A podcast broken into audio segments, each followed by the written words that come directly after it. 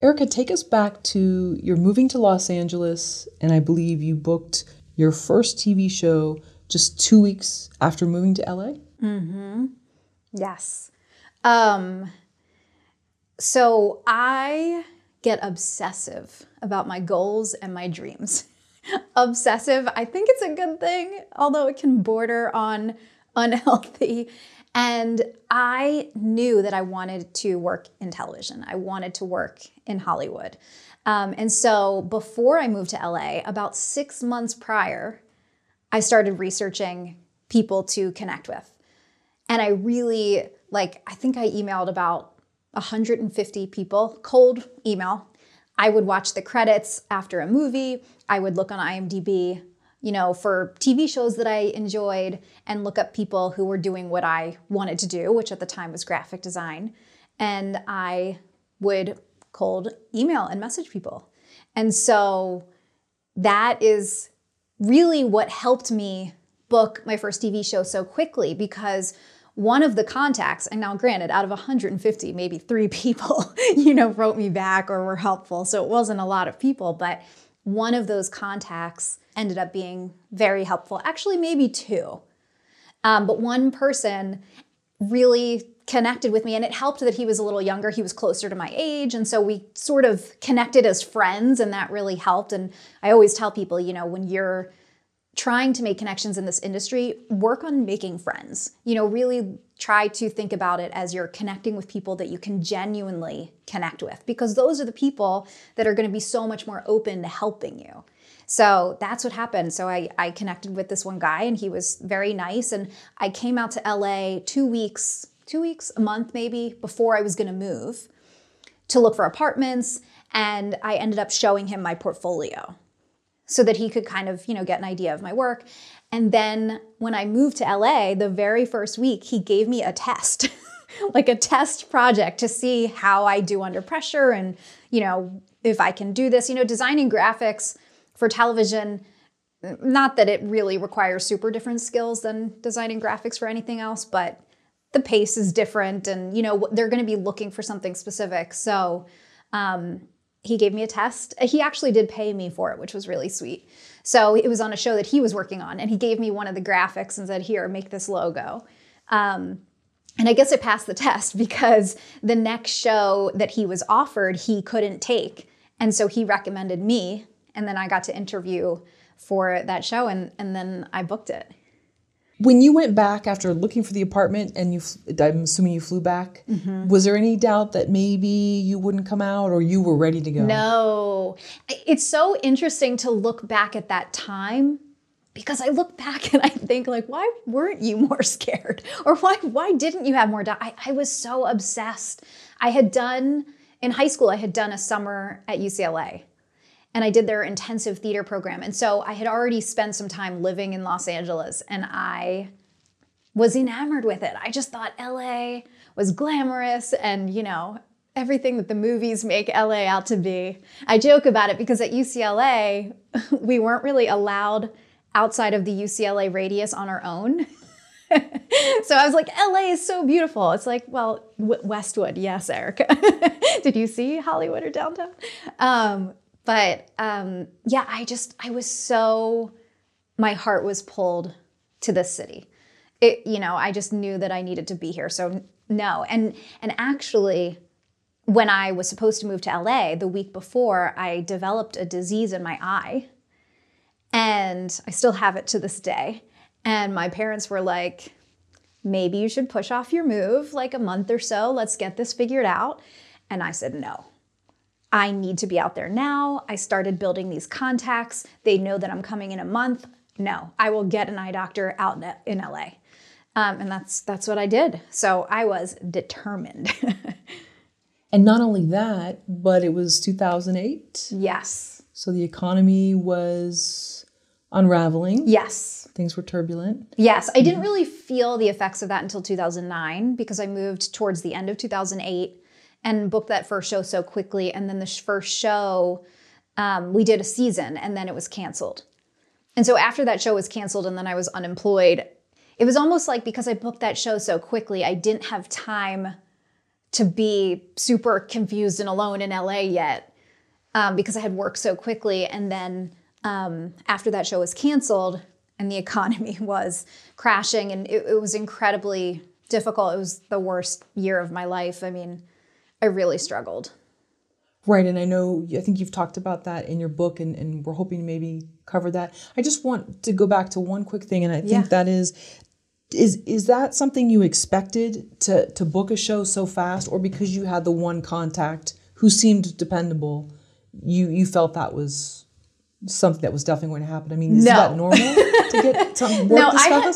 I, I mean, I don't think I had any expectations in terms of time.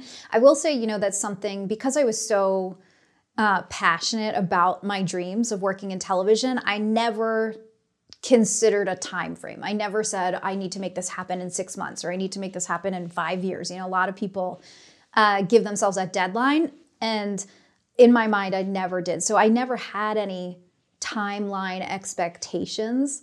Um, I was just so excited to be in LA. I mean, I was also terrified once I got here, and I didn't really know people here, so I was very alone. I mean, it was it was a pretty challenging time, and I was absolutely terrified in the beginning. But I was I, I just knew that I was excited. I knew I wanted to be here, so I, I didn't really have any expectations of when or how it was going to happen.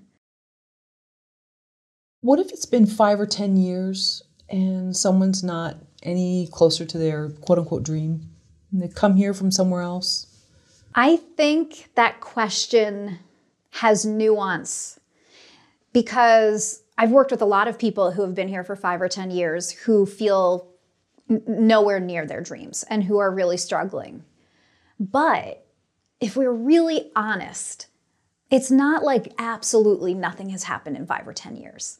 So maybe they're not where they want to be yet. They haven't booked that big TV show yet if they're an actor, or you know, they haven't booked that big project, whatever their craft is. Um, but it's very, I- don't think I've ever met any artist out here who literally has not done a single thing in their career in five or 10 years unless they got a day job that became their sole you know priority and then they just worked on let me get a promotion at my day job. Let me try to move up here. And, and that becomes the priority. So the only time i've ever seen like literally nothing happen is when the day job becomes the priority over the dream and they kind of let the dream go for all those years. But of my clients that i've worked with um, i think it's important to celebrate what you have achieved and to take like even if you're not where you want to be and it's been years take a look at what you've actually done even if it feels small to you because i think that um, if you can start shifting your focus onto what you have done instead of what you haven't it'll help you feel more confident it'll help you feel you know just better energy. You'll feel proud of yourself you'll feel be- better. And so i think that will lead to more things happening. Um, now that being said you know when i work with people there's so many things that we can take a look at it like you know why are you not where you want to be yet? And so we can take a look at what are the strategies that you either haven't tried at all or that you have been procrastinating. You know that's a big thing. Um, or that there's so many pieces. Sorry i feel like this is going to be a long answer but there's so many pieces to it. It's like with the strategy piece it's like are there things that you haven't tried and then if there are let's take a look at why right? And that all comes down to your belief system. The fears that you have the doubts that you have whether or not you believe in yourself um, and, and that can get very nuanced as well. You know we get deep into what is really truly holding you back from doing some of these strategic moves that you really haven't done yet. And then another thing that i've noticed with some of my clients is that the longer you have been in the industry and i always say hollywood but i don't say hollywood as in the location i call like the industry hollywood so the longer you've been in hollywood if you've been in hollywood for five or ten years you end up having more limiting beliefs than somebody who is brand new. Because someone who is brand new, they're so green and they're so naive that they take more risks because they're not afraid of doing the wrong thing because they don't know what the wrong thing is. Whereas someone who's been here for a long time and has been in the industry for a long time, you know more about how the industry works and you might know more about like behind the scenes and what relationships are important and what you need to be doing. And then because of that, you you lose your sense of risk taking and being bold and putting yourself out there, you know, um, in a in a I hate to say in a risky way, but it's all about risk taking. You know, it's all about putting yourself out there and taking risks. And so, the longer you've been in Hollywood, the more rules you are trying to live by. But the thing is, is that for every rule in Hollywood, there's always an exception. So you don't necessarily want to use these rules to hold you back. And when I say rules, just for an example, in the industry, you know, some of my actor clients, when they are wanting to, if they need to get a new agent or a new manager, one of the rules in Hollywood is you should never contact representation and reach out to them during pilot season. Right? There's like certain times of the year that's busier, maybe the beginning of episodic or, you know, when pilot season is going on and you're not supposed to reach out right? And so it's just because you know how the industry works. You've been in the industry a long time. You know that there's a pilot season. You know that people are really busy during pilot season. But there's always going to be an exception to that rule. That rule is not really set in stone. And so if you follow that rule because you think you're, you know, you have this knowledge about the, how the industry works and you want to be good and follow these rules that you think you know, in that process, you are stopping yourself from taking a risk. And I've had many clients book agents during pilot season and then are able to go out for pilot season. So that's just a little example, you know, of I think some of the things that hold people back in Hollywood. The more they know, the more it tends to hold them back. And then also with that, there's a third part of this that I've really noticed with some of my clients is that the more you know, the more boxes you try to fit into. And I feel like that's just a big thing in Hollywood that a lot of people struggle, no matter if you're a writer, a director, um, you know, working behind the scenes somehow, an actor.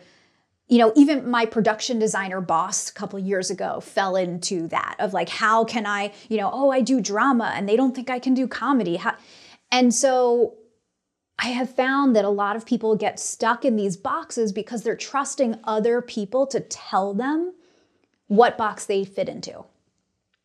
You know, like with actors, it all all starts in the beginning with headshots.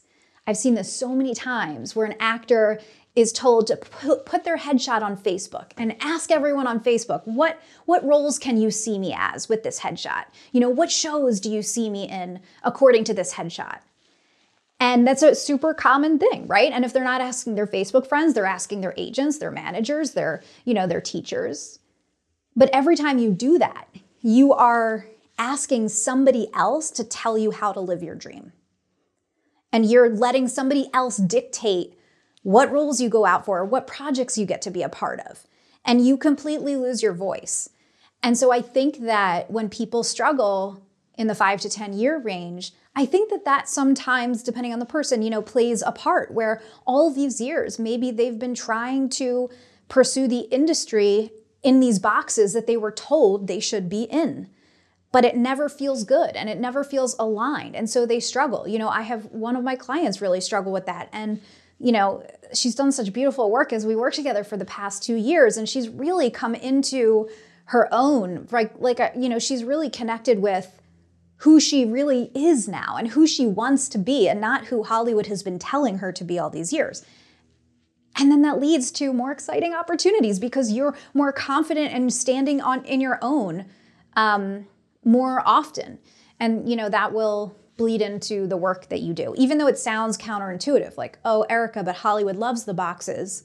Stepping out of that is somehow going to help you succeed. I think yes. I think it's about alignment and and being yourself 100%. I think that will always lead to more success. I, I love what you're saying. What if what if we can't accurately see ourselves because like i knew someone who was was auditioning and she was doing well and she was about to turn 30 which when you look back at it from an older age is not old at all but a friend or so she thought said oh let me see your headshots And so she showed this friend, and the friend said, Oh, and he gave her this feedback. He said, Look, you're getting near 30, so you're gonna wanna aim for mom roles. Mm-hmm. So maybe tone down the sexy factor a little bit. Mm-hmm. And that was sort of eye opening to this person because they still saw themselves as this you know, not sex kitten, but they just saw themselves as not as the mom. Mm-hmm. And so I'm just wondering how much is it that we're blinded by ourselves because we can't really see ourselves accurately sometimes, or was she allowing this person to really tell her how to be? Yeah, I think. I mean, it's a great question, and and I'm sure that you know every agent or casting director or whatever will disagree with me, but I think that the more we buy into the boxes the more we are helping perpetuate the problem. And so I think that, you know, with the rise of streamers like Netflix and, and Hulu and Amazon, we are getting to see more complex stories, which is amazing because with the networks of ABC, NBC, Fox, you know, those are likely following formulas that have worked before. And they're a little more stereotyped when it comes to characters and content and, you know, and story. But because there's so much more content now available with the streaming, I really do feel that we are finally moving into an area of Hollywood where we are getting more complex storytelling. And so to me, like the mom, right? You, you turn 30 and then you need to play the mom. It's like, could you be a super complex character that happens to have a child? Right? And so I think that we need to stop letting Hollywood define us as the mom. Um, even if that feels hard, you know, even if you feel like you're getting the advice from someone trusted who's been in the industry, I think it is partly on us to stop perpetuating those kinds of things that happen. You know, like the client that I was talking about, she she just came out as non-binary. And that can be really scary as an actor, you know, because she's having to explore with her representation what that means in terms of what roles she wants to go out for. But to her for her to even have that conversation with her representation she is breaking through the the boxes and the hollywood stuff you know of stereotypes. And she is challenging it because she is saying this is who i am. This is who i know that i am.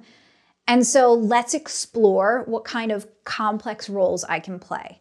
So i guess to answer your question about you know finding ourselves if we feel like maybe we've lost ourselves i think you have to begin by tuning out everything, tuning out the noise. Don't listen to me, don't listen to other people. You have to get back to yourself and what your dream truly is. You know, the very first chapter of my book, I invite people to write down everything they would love to happen in their career, everything that you dream of. You know, get back to that dream you had in your heart when you were a kid or whenever it was that you decided you wanted to pursue this dream. Get back to that and connect to that. And really, you know, some of my clients too, they'll they'll study, they'll they'll do some research and watch, you know, some shows that they really love and start to explore what excites them. You know, when you watch this, do you feel really excited because you'd love to play a complex role like this person? Um, so I think that process involves, you know, you um, reconnecting with your own intuition and tuning out the noise and, and get really true to who you are and decide that you are worthy and are capable of succeeding as who you are, even if others tell you, no, you need to play the mom or no, you need to fit in this box. Erica, what's the biggest obstacle you've had to overcome in your own life? That's a good one. My biggest obstacle for sure that I have had to overcome that I'm still working on is my self worth and, you know, my struggle with self worth. Um, I, I've done a lot of work to try to work, you know, to try to heal that and, and work on that. And I think that being an artist in Hollywood, requires you to put yourself out there in a way that most people won't really have to do in their lifetime if they weren't pursuing a, a big dream, you know, if they weren't trying to do something um, challenging. It requires a lot of you. And, you know, through you know through rejection and and also through depending on what your job is in the industry what your craft is it can feel so personal, you know, like what you are putting out, your work that you are putting out, it, it's like you, right? It's attached to you. So I think that, you know, I tend to, I tend to attract a lot of clients who are like myself, and I think a lot of artists in general struggle with self worth more so because it's on display so much more often than maybe other people who aren't working in an industry like Hollywood would have to, you know, face essentially. Um, which I guess it's a good thing. It's a good thing that we need to, that I, I should say I, that I need to work on this and that I need to um, get better. But it, it's really been my biggest obstacle because I think that it impacts everything I do. It impacts how I put myself out there, how I ask for things that I want. If I, you know, come across as someone who believes they're worthy of what they want, or, you know, I talk to my clients a lot about how a lot of artists come across as desperate in the please choose me, please choose me. Am I good enough? Tell me I'm good enough. And I think a lot of us, you know, struggle with that. So I, I myself have struggled with that as well. Um, and I think especially shifting into my coaching business, where I have to build a business on me, where I'm the brand, and um, it's it's been a whole extra layer of me working through some self worth stuff, I guess you could say. But that's definitely been my biggest obstacle. I'm wondering if struggles with self-worth actually propel someone to go pretty far because when I've done like little bits of research on a lot of people whether it's acting, music, whatever, I find a lot of them have a missing parent. Mm, and I think that that causes people to do interesting things.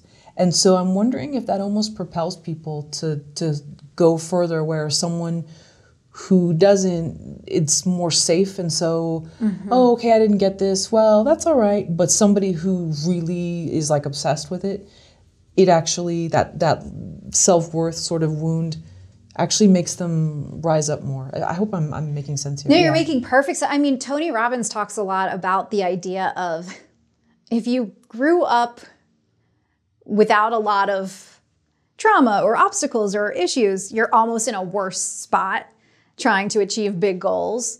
Um, he's, you know, because because of exactly what you're talking about, this like safe, comfortable kind of bubble. And and a lot of people, you know, look at people like Oprah who had an incredibly challenging childhood, right? So a lot of the times that people who grew up with a lot of obstacles or potentially a lot of trauma, it does propel them. You know, it, it does um, ignite a fire perhaps or, or helps them succeed. I think with self worth, particularly, it could totally go in that direction.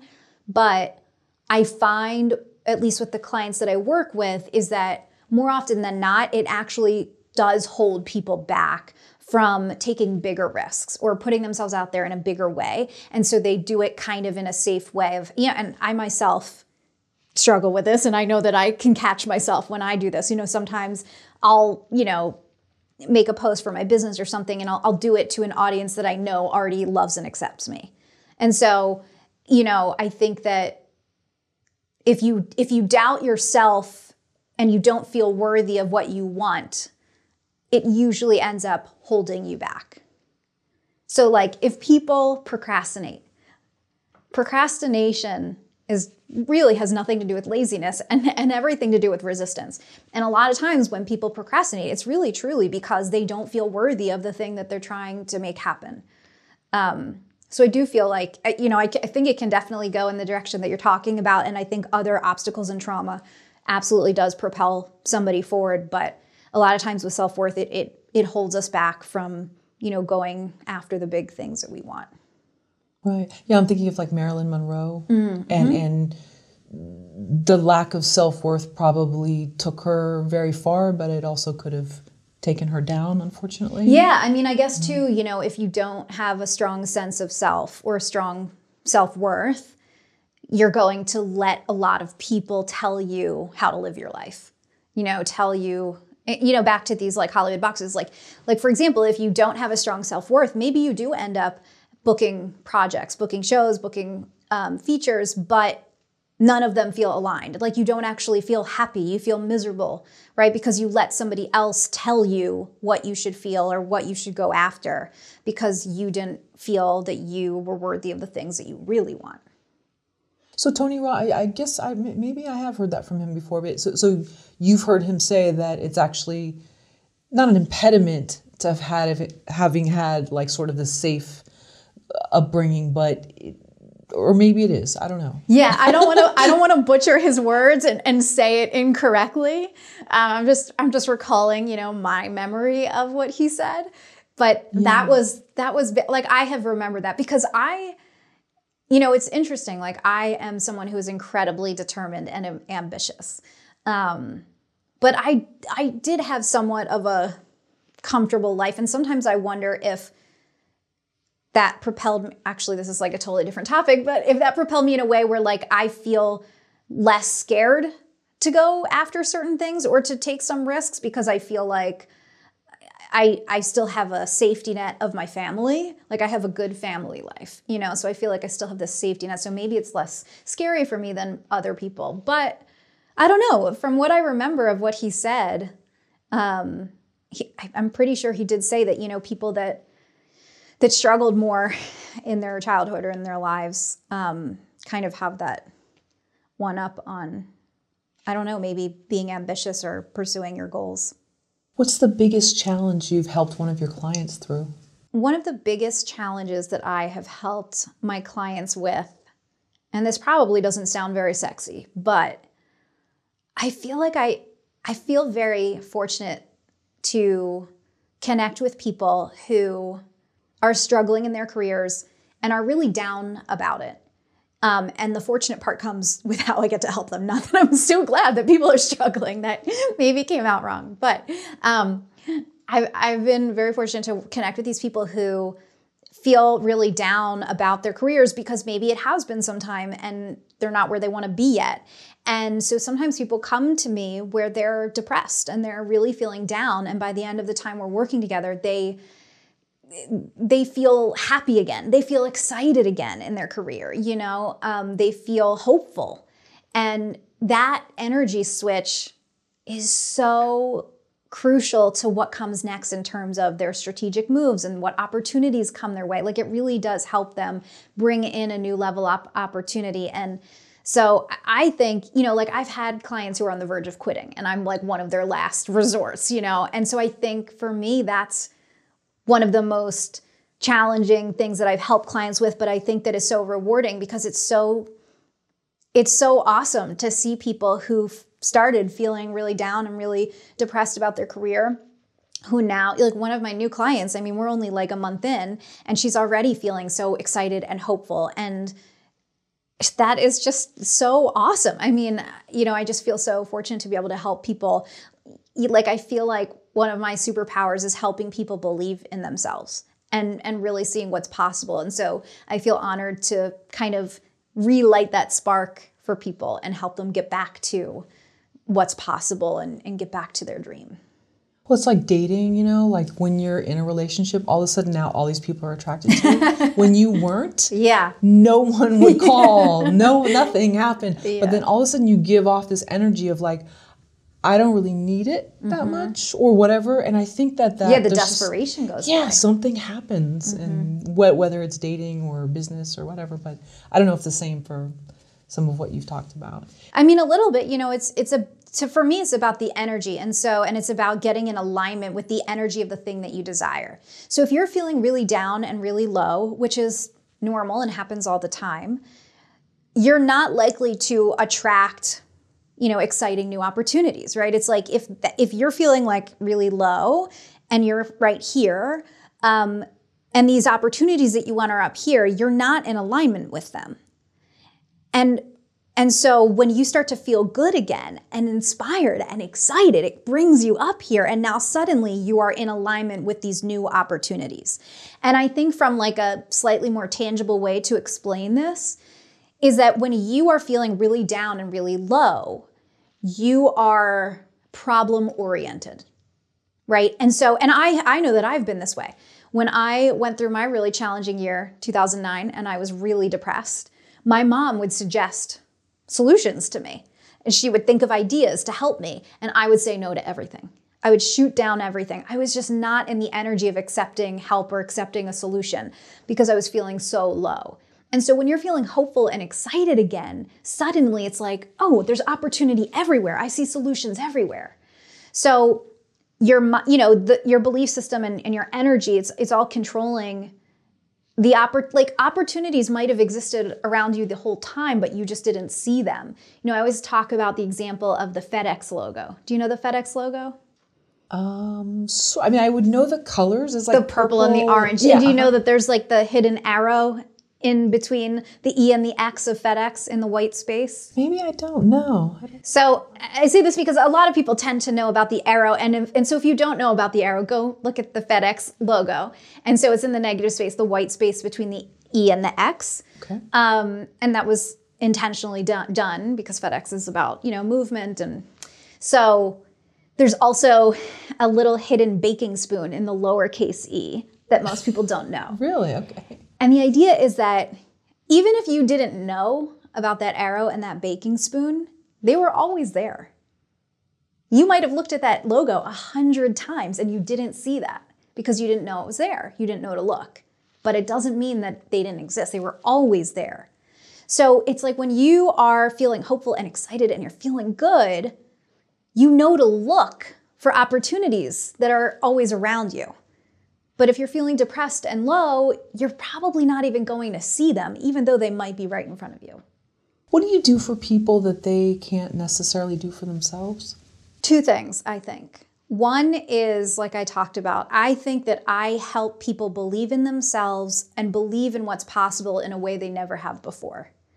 I feel very proud. I feel like it is my superpower, you know, to really help people expand their view of what is truly possible.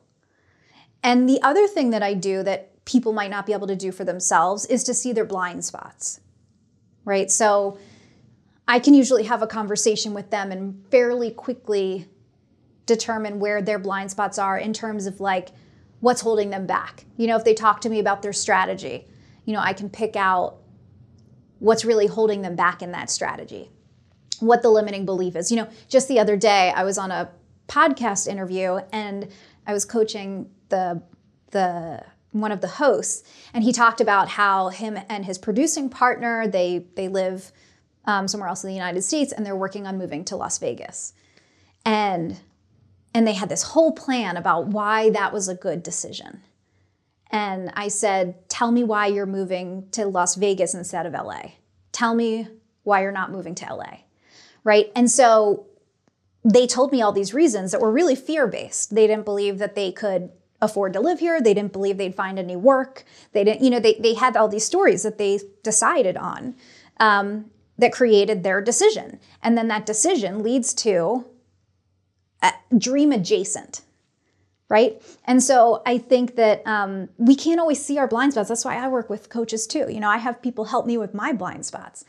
And so we can't we can't see them on our own, you know, because our mind is really good at justifying our decisions. Our mind is really good at coming up with reasons or excuses about why what we're doing is the right thing to do or the best thing for us. But a lot of times, you know, we're holding ourselves back. And so I help people with that and, and really helping them recognize where their blind spots may be. How do you define success?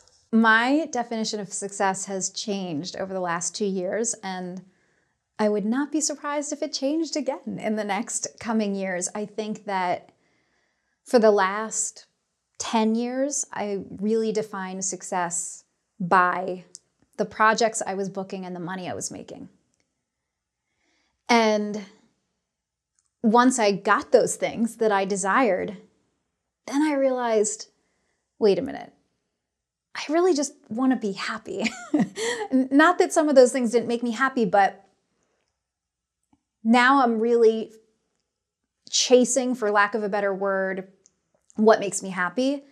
And and that's to me more important. I think that I'm still weaving into my you know one of my coaches was like oh so you say that's what or maybe my therapist said this you, you say that success is just about what makes you happy but you're still kind of living in this world where you want to make a certain amount of money and you want to book certain projects and and so I think that I have one foot in, in that world and one foot in this world. But for me, it, it, it's so much more about being happy and helping people. And so I'm I'm trying to refocus my energy on that because I think it's really easy to get caught up, especially in the social media world where we're comparing ourselves to other people all the time and what their lives look like and where they're spending their money and what projects. You know, I think, um, you know, a lot of my actor clients, we talk about how their least favorite question ever is Have I seen you in anything? Or are you working on anything now? People feel very insecure about that question. And so, I just, you know, I myself have gotten very caught up in what projects I'm working on so that I can tell other people and then I will be perceived as successful. And being perceived as successful is more important than how I actually feel doing these things. And so, um, so now I'm just trying to let go of that and focus on what makes me happy. Like, I, I think that, you know, if, it's like if we look back at our lives, I don't know, I would rather be happy and, and doing things that feel good and excite me than constantly worrying about trying to compare myself to others and what it looks like to other people. What do you think about the fact that that's a great place to be in, but some people might need to have kissed the ring, so to speak, and then realize, you know what, it wasn't that great and I actually just want to be happy. But they needed that experience to know I actually was up here for a little bit and I decided I wasn't happy, but I needed to know what that felt like. Yeah, I think that we all are on our own journey. we all are on our own path. You know, if I had to experience that to learn this lesson, it's not even necessarily a lesson, it's just a redirect for myself. Um, and so I don't think there's anything wrong with, like, some people just have to live out their journey and live out their own experiences than to decide what they want. You know, I think that's what we're always collecting data based on how we feel. So everything that we do, we're collecting data and then we're reevaluating. So I think that's totally okay. But what I do sort of direct people in my book is to and again, this is something that I feel like that I've been working on is to stop setting goals that are based on validation right? So try to at least start chasing the joy because I think that the all those things that you think you want, they're going to come anyway, right? You can be happy and get all those things. But we don't necessarily always know why we want those things, and so I think it is important to take a look at like, well, why do I want that? You know, like I remember I have a dream of buying a house. It used to be in the hills, but now I want one in the Palisades or, you know, with ocean view as opposed to city view. And I remember someone said to me, Oh, do you want that because of how it'll look? And I said, Oh my gosh, no, that that's not part of this dream for me at all. I want it because I have family back on the East Coast and I want rooms for them to come visit for extended periods of time so that I can be, you know, I'm very close with my family and I hate that they're so far away and I don't get to see them very often. Um, and I'm also very sensitive to my surroundings, that I want surroundings that inspire me and excite me. And so it's really what it's about. And so I think it, yeah, I think if you're feeling like, well, I want the money or I want the accolades, it's just about getting really honest with yourself about why you want those things. Everything that we say we want, it's because of how we think we're going to feel when we get it.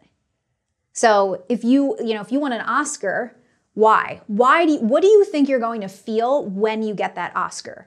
And and I think that if you can break down those feelings, it's more important to sort of chase those feelings or to try to feel those now than necessarily the the label that you think is going to give you those feelings.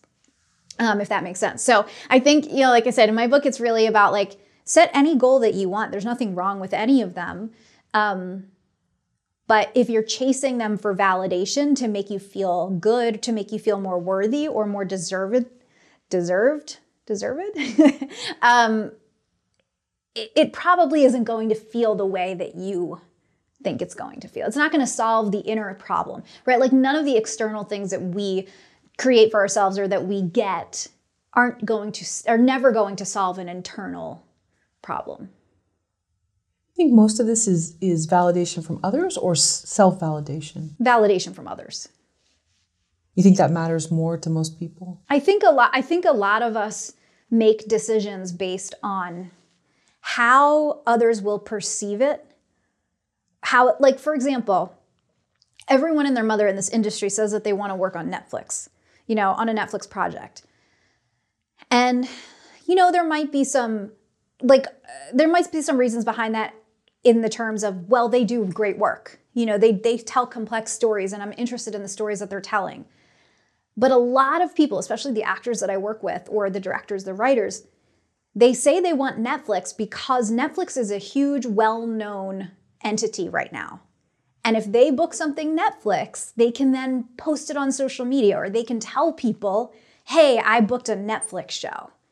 And that makes them feel successful because they're perceived as successful because it's a network or a streamer that everybody knows, right? But what if what was really important to you that you booked a project that told a meaningful story, that impacted people's lives, and that was really fun to create and it felt really great? Like you were working with great people, collaborating with great people, and the whole experience just felt good. Well, what if you could get that experience at ABC or on Hulu or you know or, or another smaller now you know because I talk about one of my best experiences in Hollywood was a show that was on ABC Family which is now freeform.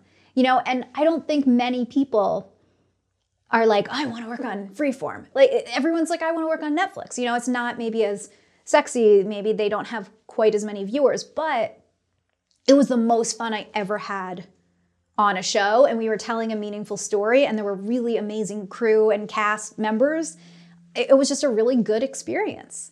So, yeah, I think that it's this is a long way to say. I, I, think it is about chasing validation from others and how we are perceived by others.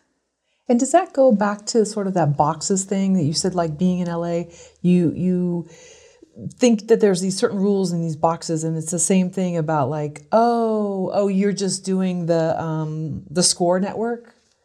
I've never heard of it. Yeah. Oh, okay. Yeah. No, no. But if you were somewhere else oh wow you're on a tv show how cool right. you know but here there's these levels right and... the hierarchy yeah yeah I, I don't know if it's necessary i guess the box is in a way where you're like boxing yourself into what your dream has to look like like my dream has to look like me working for netflix.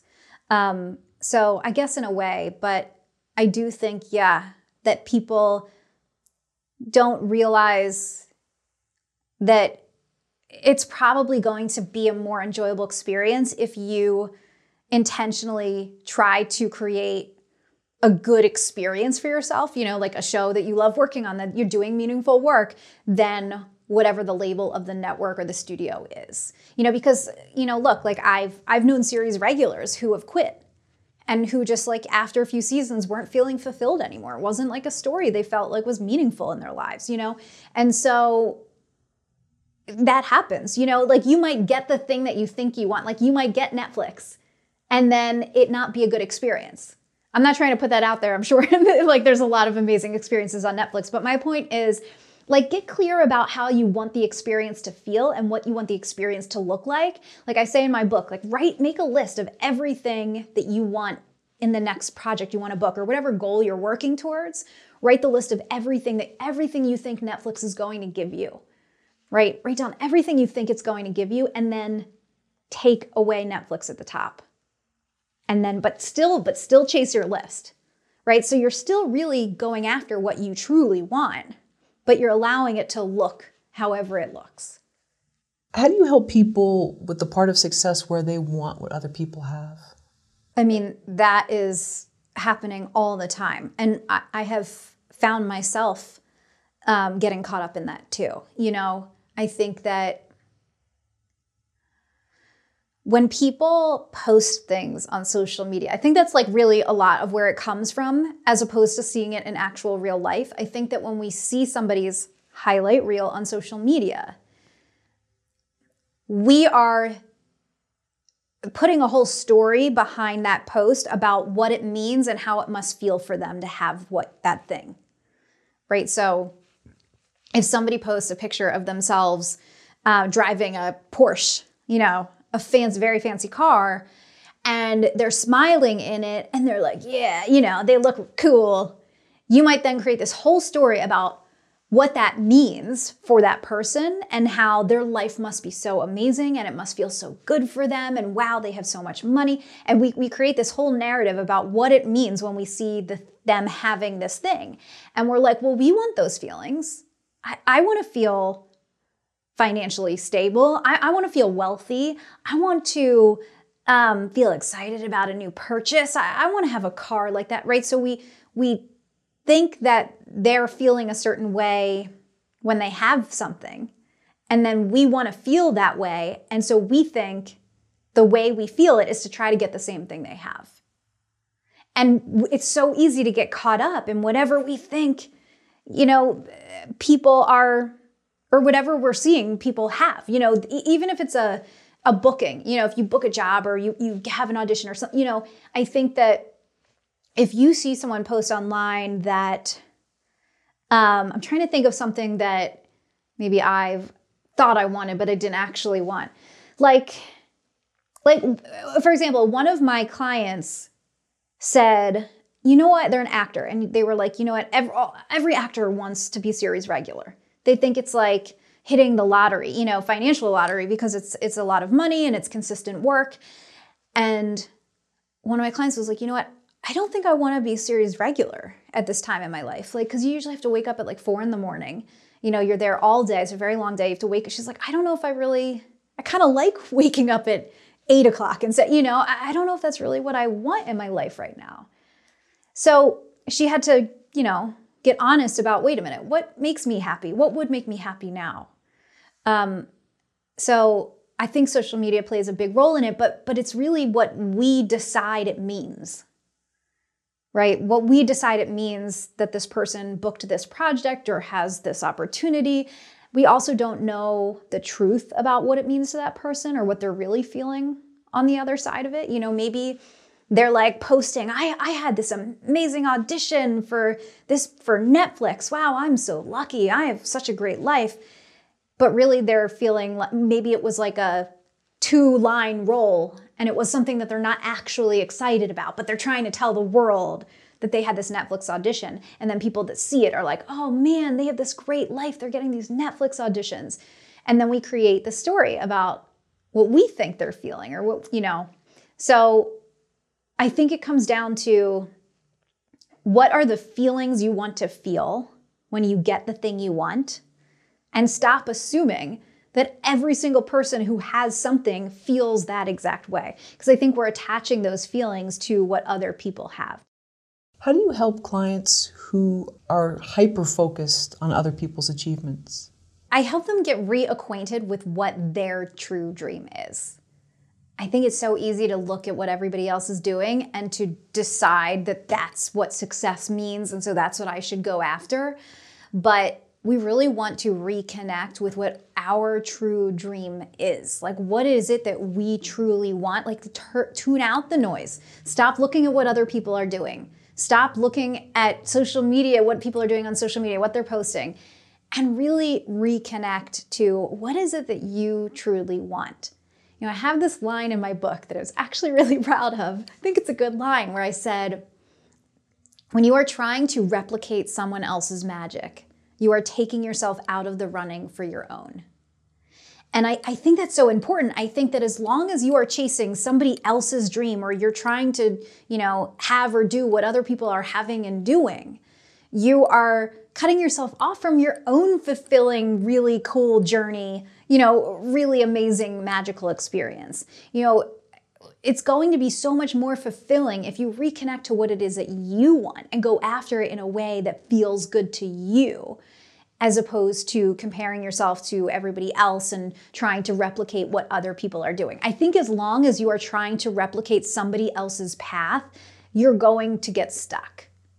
I, I, think we all have our own path and we, we need to find our own path, especially in an industry like Hollywood, where there's no one way to do anything. You know, if you lined up 10 successful people or 100 successful people and asked them, how did you break in or how did you get to where you are, you're probably going to hear a hundred different stories.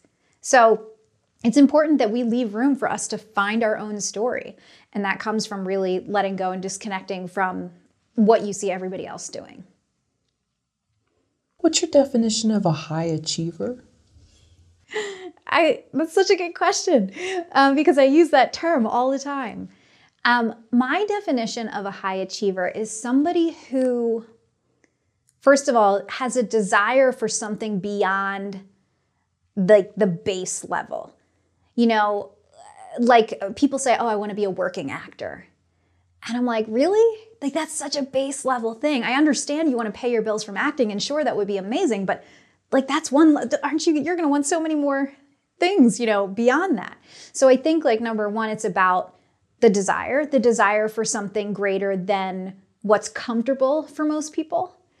And then I think that, you know, a lot of my work in terms of helping people become high achievers is about how you think about what you're doing, what your belief system is behind what you are doing so that it leads to higher level risks, higher level actions and strategies that then usually lead to higher level opportunities.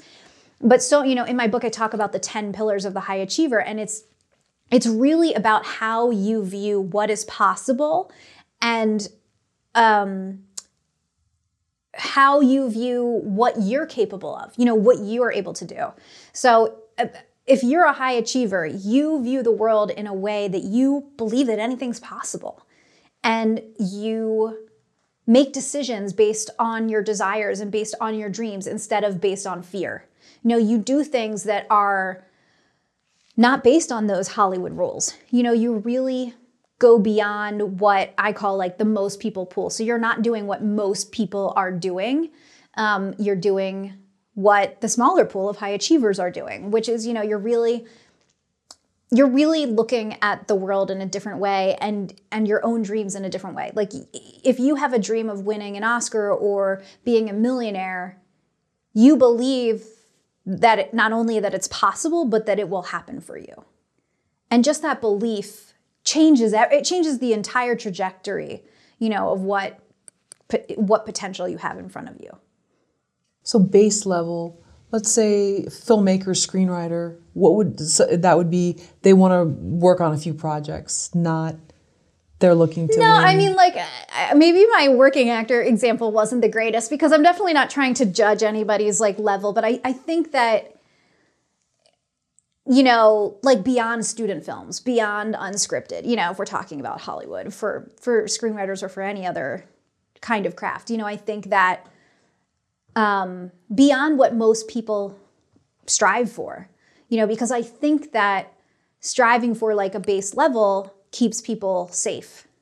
You know, I, I think that most people that have dreams of succeeding in Hollywood in this industry, they have their dreams are beyond student films or their dreams are beyond, you know, just paying their bills. You know, I think a lot of people dream of telling really interesting stories. You know, I think people love storytelling and the art of storytelling you know a lot of the people that i work with they want to make an impact on people's lives they want to make a difference in the world through storytelling you know i think that that goes beyond i just want to be able to pay all my bills from my craft i think everybody wants to be able to pay all their you know bills from their craft but um, i think the high achievers they, they want more they want to they want to go beyond that they don't want to stay safe and comfortable at whatever level is safe and comfortable what are some of the um, Achilles heels of a high achiever? Hmm, interesting question. Um, one of the things that I personally have struggled with, and I consider myself a high achiever, is all like the fact that I'm kind of always reaching for something. Right. And so I think that that might be an Achilles heel of the high achiever where that bar is always moving and and so that like one thing that I've been working on is being more present. You know, being more present in where I am and trying to enjoy the moment because my eyes are usually always on the next thing. You know, I'm always reaching, I'm always on that next thing. I always want to know my next goal. You know, right now I'm in this period where I don't really know for sure what that next goal is for me and I've never experienced that before. It's very uncomfortable. to have to just sit here and be present and wait for it to sort of eh, come or be inspired.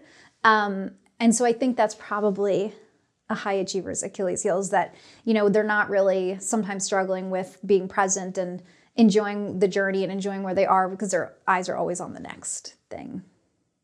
Is there no other way around that as a high achiever? Is that just part of the journey, so to speak? Yeah, I mean, I don't I don't want to put my own struggles on anybody else and make a blanket statement and say that, you know, all high achievers will, you know, struggle with that. I think everybody we, we all have our own stuff, you know.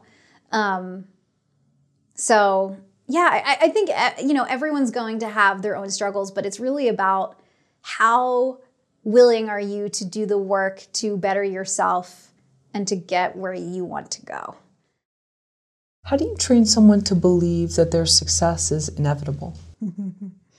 I drill it in them a hundred times until they believe it. I think that whenever you're trying to take on a new belief, sometimes our subconscious mind needs proof. And so I try to tell people what that means in tangible terms. Like, why is your success inevitable? And what will happen if you don't believe your success is inevitable, right? Like, if you don't believe your success is inevitable, it is very likely that you have a plan B, you know, that you have some sort of backup plan, that you have set up a timeline for yourself where if this doesn't happen in five years, I'm going to move back home or I'm going to do something else. Um, right? You're coming up with like insurance because you don't believe 100%. It's like a prenup for your dream because you don't believe 100% that it's going to work out.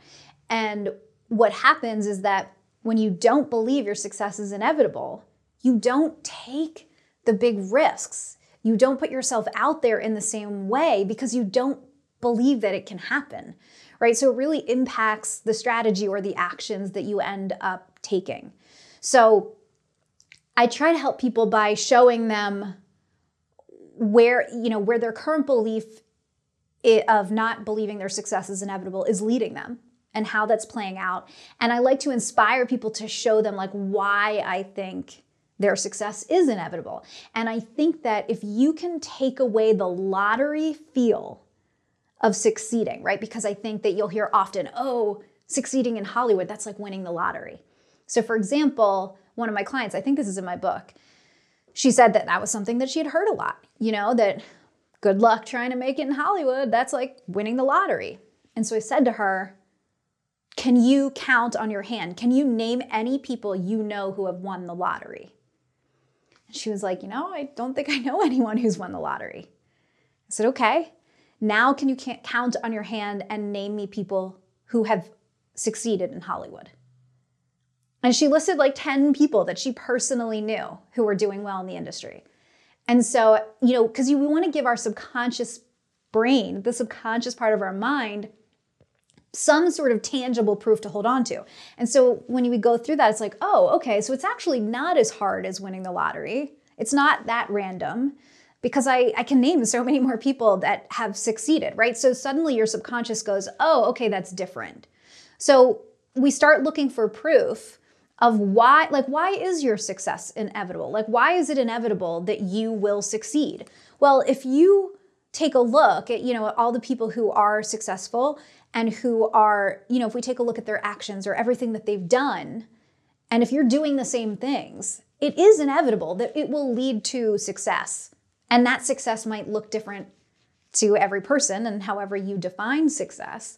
But, um, you know, I really try to help people retrain their brain to understand that succeeding in Hollywood doesn't have to be this insane, unlikely thing. You know, I think that we kind of come into it with that notion. And so we want to train our brain to understand that, that that's not actually true. Do you think some people might want to fail because it, it brings more sympathy, more people like you? If you're too successful, people won't like you. I that's an interesting question. I've I've never thought of it that way. I think a lot of people want to fail because if their subconscious mind does not believe that they can succeed, if they fail, they're proving it right. And people like to be right. So they like to say, see, told you I couldn't succeed, right? And so, like I always used to give this example. Sorry, I'm giving so many actor examples. I work with a lot of actors, but um, you know, if you don't believe that you 100% are going to succeed as an actor, you might take a day job that is a nine to five. And if you have a nine to five day job, you can't really audition. I guess now it's a little different during the pandemic with self tapes. Everything's self tapes right now. But, you know, pre pandemic and hopefully post pandemic, auditions will be in person again. And they're going to be during the day, during the week, right? And so if you have a nine to five job, you're taking this on because you think you're doing the responsible thing and we could talk about day jobs is like a whole other conversation where we can have where a lot of people have an idea in their mind that the only way to financially support themselves is through nine to five work. Um, but that's like a self-sabotaging move right? And so then you're not getting auditions because you can't go on them unless you're calling out for a doctor's appointment every day. And then you end up you know a couple years in and you're not succeeding in hollywood. And then you can go see I was right. I'm not succeeding in this town, in this industry. So I think that um, people self sabotage just to like prove their subconscious mind right. Um, but there's there's so many reasons why people want to fail. That some people are afraid of success. They're afraid, you know, kind of what you're talking about. Are they afraid of like not being liked? But also, what does that mean in the dynamics of your family? You know, what will your family think if you succeed? What does that look like? Um, you know, how will you feel if you're quote unquote more successful than your parents or you know someone that raised you or something? You know people struggle with so many nuanced things about failing and and succeeding. So i think there are many reasons but those are a few. Right. Or or maybe if um the the brother or the sister was always the golden child and then the black sheep actually surpasses yes. them, that that's a taboo you know? It's mm-hmm. not okay. So Mm-hmm. Yeah, there's that's interesting. That people would be afraid of success like that because mm-hmm. we would think, oh no, no, that will not. I'm that wouldn't happen to me. No, I just. You know. Yeah. And some people think that if I do succeed, there are other things in life I won't be able to have. You know, like if I'm successful in Hollywood, I won't be able to have um, a happy marriage and raise kids you know, people have that fear sometimes of like, you know, the scheduling with Hollywood that I won't be able to have a family, things like that. So sometimes people self sabotage because they're afraid that even if they do succeed, there are other things that they won't be able to have or that it'll, you know, negatively impact relationships. That's true. Or the nanny will know my kids better than right. Me. Yeah, mm-hmm. right, right. What are some examples of star qualities? Star qualities? Hmm. I think one of the things that I outline, I have a whole chapter called Star Power, chapter two. One of the examples that I give in the book is when you think about someone who is a star, like Taylor Swift or Steven Spielberg, right? So it's not even necessarily a star as in they're a performer and they're in front of the camera. Someone that's a star in their industry. Who were they before they had any credits? Who was Taylor Swift before anybody knew her name? she was Taylor Swift, right? And so I think it's about how you show up in the beginning. And I talk about, you know, like we all have this greatness within us, and you don't need a resume or an IMDb credit or any other kind of validation to prove that you can be a star, you know, that you have greatness. I think that we all have greatness already within us. And so you know, star power is about embracing that, connecting to your own star power that you have before a single person knows your name or before you have anything on your resume. You can still have that star power, but it's about showing up as the star now before waiting for somebody else to validate you and to say that you are a star or to say that you are great. Um, it's about believing that in yourself now before you do anything. Can you give me an example of a star quality that seems that's kind of unknown that would be unlikely that you would never think that you know we think of someone with just amazing confidence owns a room head turner in so many ways um, charming i think that For me, it's it's not even about necessarily those things. It's a well, the confidence piece. It's about the it's about owning your dream, owning what you want, and deciding you are worthy of it. Because that will translate to risks that you take and actions you take. The example I give in my book is about Steven Spielberg and about his story about how he, you know, basically broke in. He was able to get a meeting on the Universal Studios lot with Chuck Silvers, who I think was working in, in post. And he got to connect with him for three days. And he was so excited he got to be on the lot. And I think he got to show him like a short film he had made or something like that. And Chuck said, okay, well, the three days are up. You know, I can't get a pass for you to come back onto the lot. You know, if you want to come back, you'll have to kind of find your own way. I can't get you like a permanent pass. So Steven Spielberg was like, all right, I need to get back on this lot. I need to connect with these people. I need to show them my work. I need to get in front of them. So the next day, he shows up in a suit, holding a briefcase, goes up to the gate and just waves to the guy at the gate. And it looks like, you know, his appearance of working there. And they just let him in. He didn't have to show a badge. That would probably not happen today because you really do need to have a drive on today. But what I love so much about that story is that he was taking a risk and being incredibly bold to try to create opportunity for himself. And he didn't wait until he had Jaws on his resume to feel confident enough to do that. You know, he didn't wait until he was the Steven Spielberg that we know because I think it's easy for people to go, oh, well, he's Steven Spielberg. He can do that. But he wasn't that Steven Spielberg that we know when he did that. So for me, it's examples like that. It's like, how do you show up in the beginning? Do you show up and take bold risks? You know, showing up like you are the star now. You don't have to wait until someone else deems you a star to to take those kinds of risks and and take those actions. I like that. So sorry again, it's knowing that sort like owning your dream and saying that I am worthy of it. Yes, and and when you feel that way, what risks do you end up taking? Like, you know what I mean? Because I think that a lot of people in Steven Spielberg's position would never do something like that until they are at his now known level of success, right? Somebody wouldn't feel comfortable taking that big of a risk unless they already felt validated by Hollywood. You know, like one time, nothing ever really came of it, but there was some TV show filming near where I, on location, near where I lived. And I saw the prop truck and it was open. And so I brought my business cards to the prop truck and there was no one there. And I just left my business cards on the floor of the prop truck you know so it's like it's like things like that. It's like how how do you show up? Like can you be bold and show up in a way that most people would never do unless they already felt validated by the industry? That's a great story. Yeah i heard about someone else who had a business card and they were mad and they were in real estate and they're just like forget this and they threw them all in a parking lot and someone found one and said I have a house to list. Amazing, so, right? Yeah, yeah you know, look, I mean, eh, like not every bold risk is going to be received with open arms, but if you're not taking those risks, you're never going to get the potential opportunities that could come from them. Right. Right, because you know it, it, this is a town where you know there's all these pretty people and and their accolades and and people are bragging and and they don't want to stay small. They want to just kind of like peacock feathers. And I think it's easy to be in a room, whatever your thing is, and and hear that from the side, and you're like, I, I what am I doing here?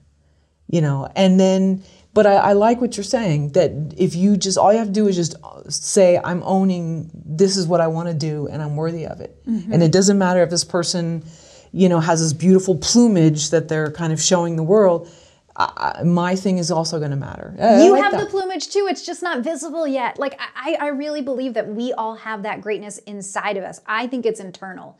I think you know the plumage that you're talking about comes from like external, you know, IMDb credits or you know prestige or celebrity or whatever. But to me, it's hundred percent an internal thing. It has nothing to do with the external. And you can have all those external things and still show up and feel imposter syndrome you know, and, and not feel worthy of being in the room that you're in. And and that happens, you know, all the time too. Look at, you know, child stars. You know, a lot of times where it doesn't it doesn't pan out as they get older because it's like too much too soon. They weren't ready for it mentally, right? And so maybe they felt like an imposter or whatever. There's a million different reasons why that happens, but it's like, you know, 75% of lottery winners end up getting going broke. And again, it's like this whole idea of like they weren't internally ready for the thing. So to me, that plumage that you speak of is really truly internal and not external. Erica, I have a composite of someone I'd, I'd like you to have coach. Cool. So we'll give her the name of Crystal.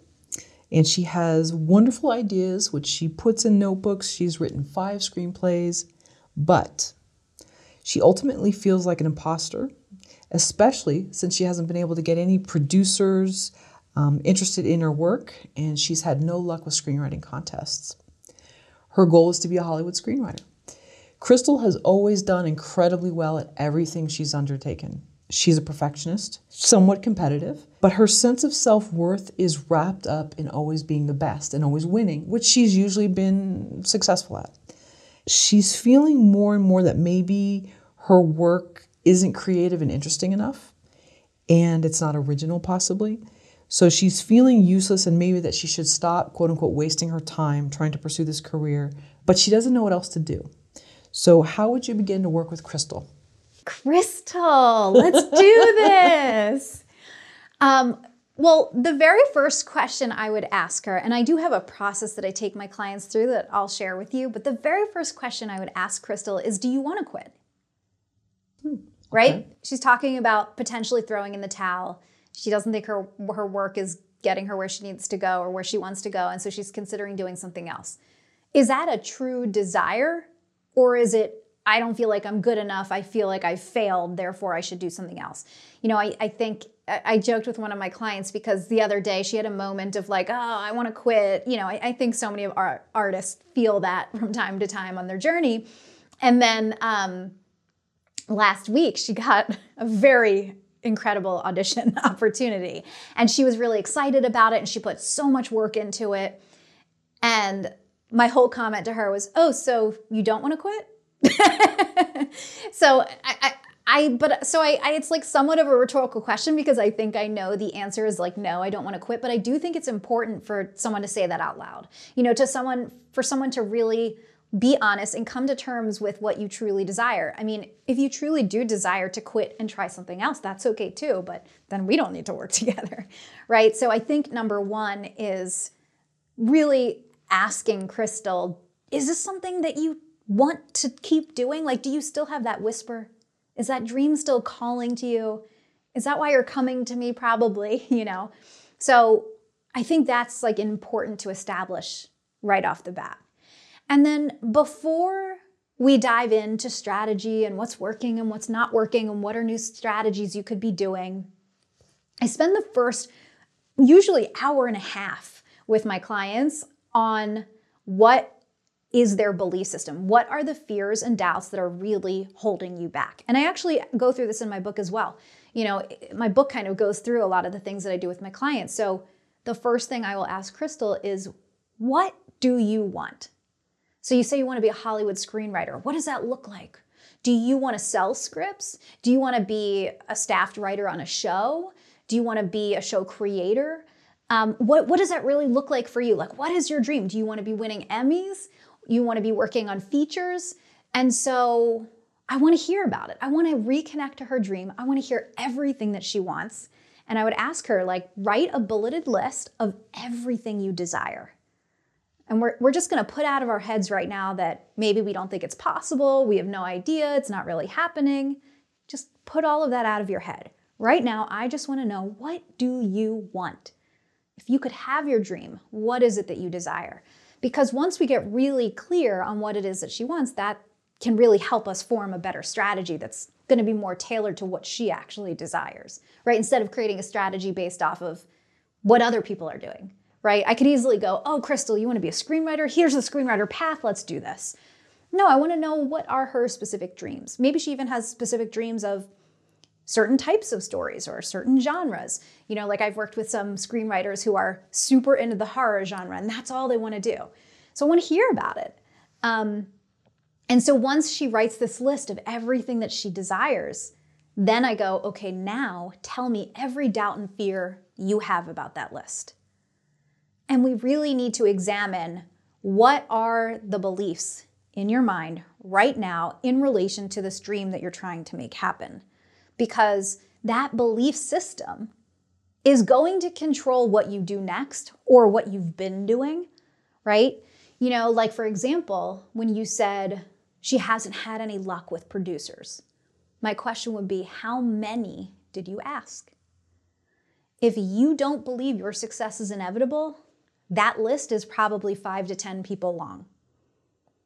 My clients are emailing 250 people, right? And so your belief system behind everything is going to control the actions you take and then inevitably the opportunities you get from those actions. You know, like a lot of people, and I, I've struggled with this myself. Um, a lot of us, we stop short because we think it's not working, or we feel rejected, or we feel discouraged. And so we're not really going the extra mile. You know, we're not really taking those risks. We're not really doing everything we could be doing because we feel deflated. And that, you know, those discouraged beliefs, um, they will impact the lack of action that's happening. So I would take her through uh, that list and I would want to hear what are what's every default fear. Going to say fear and doubt in the same word. What is every fear? What is every doubt that comes up for you when you look at this list?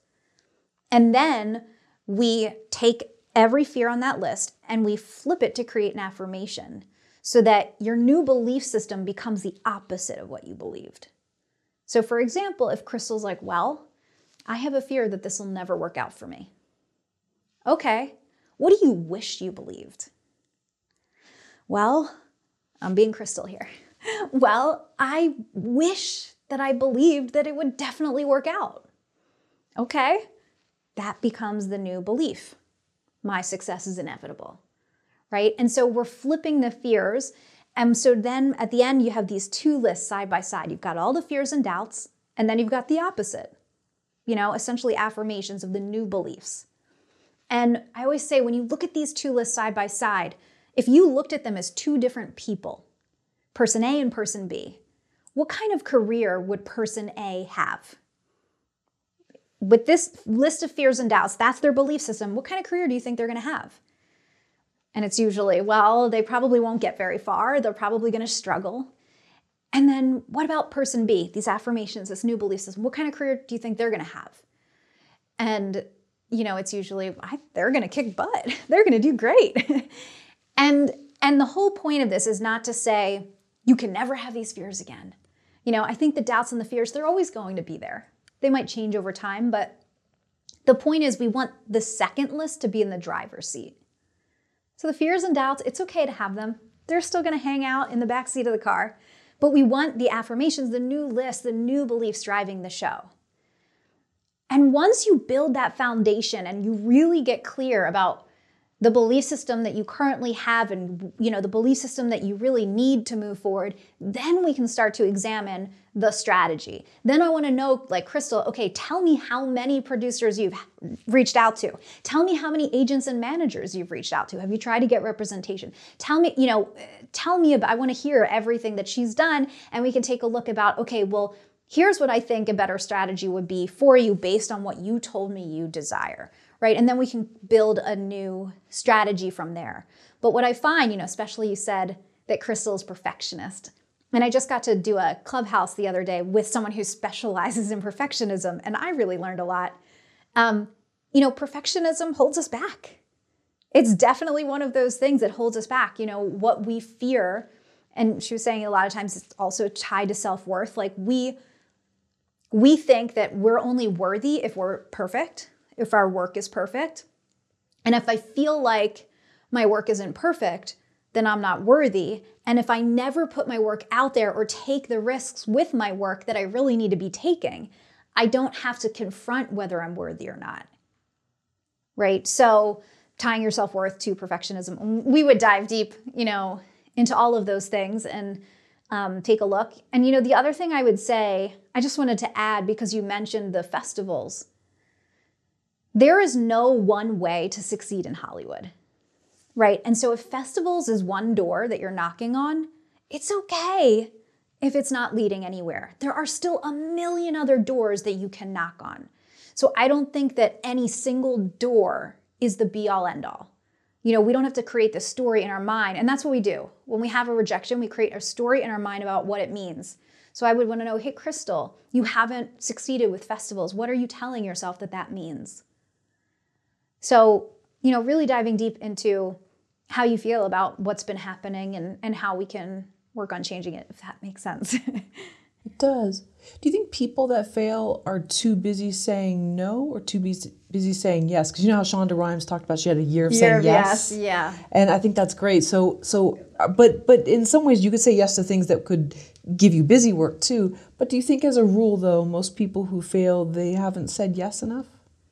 I don't think I don't think I would cat like I usually don't like to make blanket statements over things like that. I call it absolutes, you know, saying always or never, because I don't think anything is the same for everybody. Um, so I think some people have trouble saying no, and some people have, you know, trouble saying yes, uh, and it just, you know, has to do with your specific situation. You know, I had a client who had she was an actress and she already booked a lot of television. She had like 50 or so episodes already under her belt um, at the co-star co-star recurring level, maybe one or two guest stars, I forget.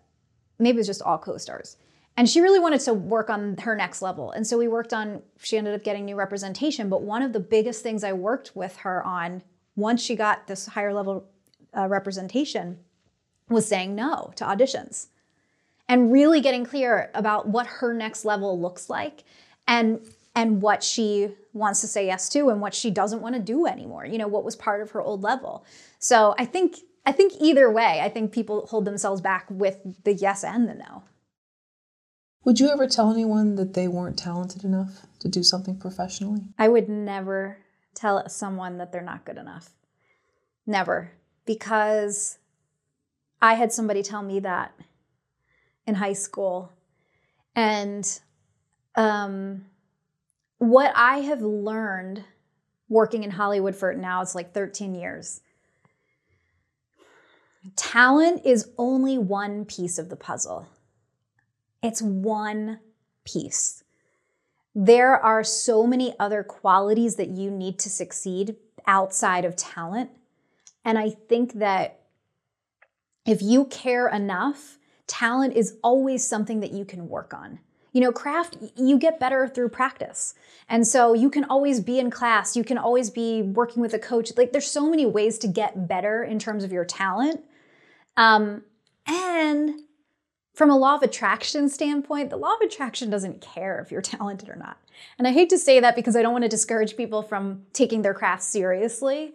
But have you ever watched a TV show and thought, ooh, that acting wasn't very good? Or that writing was ooh terrible you know or listen to a song on the radio and thought i feel like i could sing better than that person you know my point is is that talent is just one piece and to me that is not a deterrent if you're not the most amazing at your craft yet I think that you can still win. I think you can still succeed. Now, from an integrity standpoint, I think you should be working on your craft. You know, from an integrity standpoint, I think you should care about your craft and you should work on it and you should practice. You know, I think some of the greatest artists in history are people that did it all the time. You know, they practiced all the time. So I think you should absolutely be working on your craft. Um, I just think that there are so many other qualities that you need to have out. Like, I talk about this in my book where I say, you know, going back to Crystal, even, you know, if you are cold emailing representation and you're trying to get representation, if you email 20 people and they either all say no or just don't even respond, your talent is not going to get you to keep going. It's your perseverance, it's your drive, it's your desire and your ambition, right? There's so many other qualities that you need to keep going in a moment like that. So I think that your talent, it only gets you so far. And if the talent is the only thing you have, it will most likely be a hobby and not a career. So I, I just I just will never tell somebody that. You know, when when someone told it to me, it's happened twice actually to me. And it was really soul crushing. You know, even in design school, when I, I tell the story, it's the first story I tell in the book. So sorry to spoil this, but um, you know, when I first got to art school or the design program at the college I was going to, I did really well on the first project, and the second project I almost failed. And the teacher said, "Oh, I guess you just got lucky on that first one." I will never forget that. I mean, I bawled my eyes out. I ran to the bathroom and cried. And, and I just thought, wow, like my mentor, this person who's supposed to teach me how to be good, is telling me that anything I've done well so far is chalked up to luck. And that was like so soul crushing for me. And then I went on to have a pretty incredible graphic design career in one of the hardest industries to work in in Hollywood. And I've worked on over 30 television shows.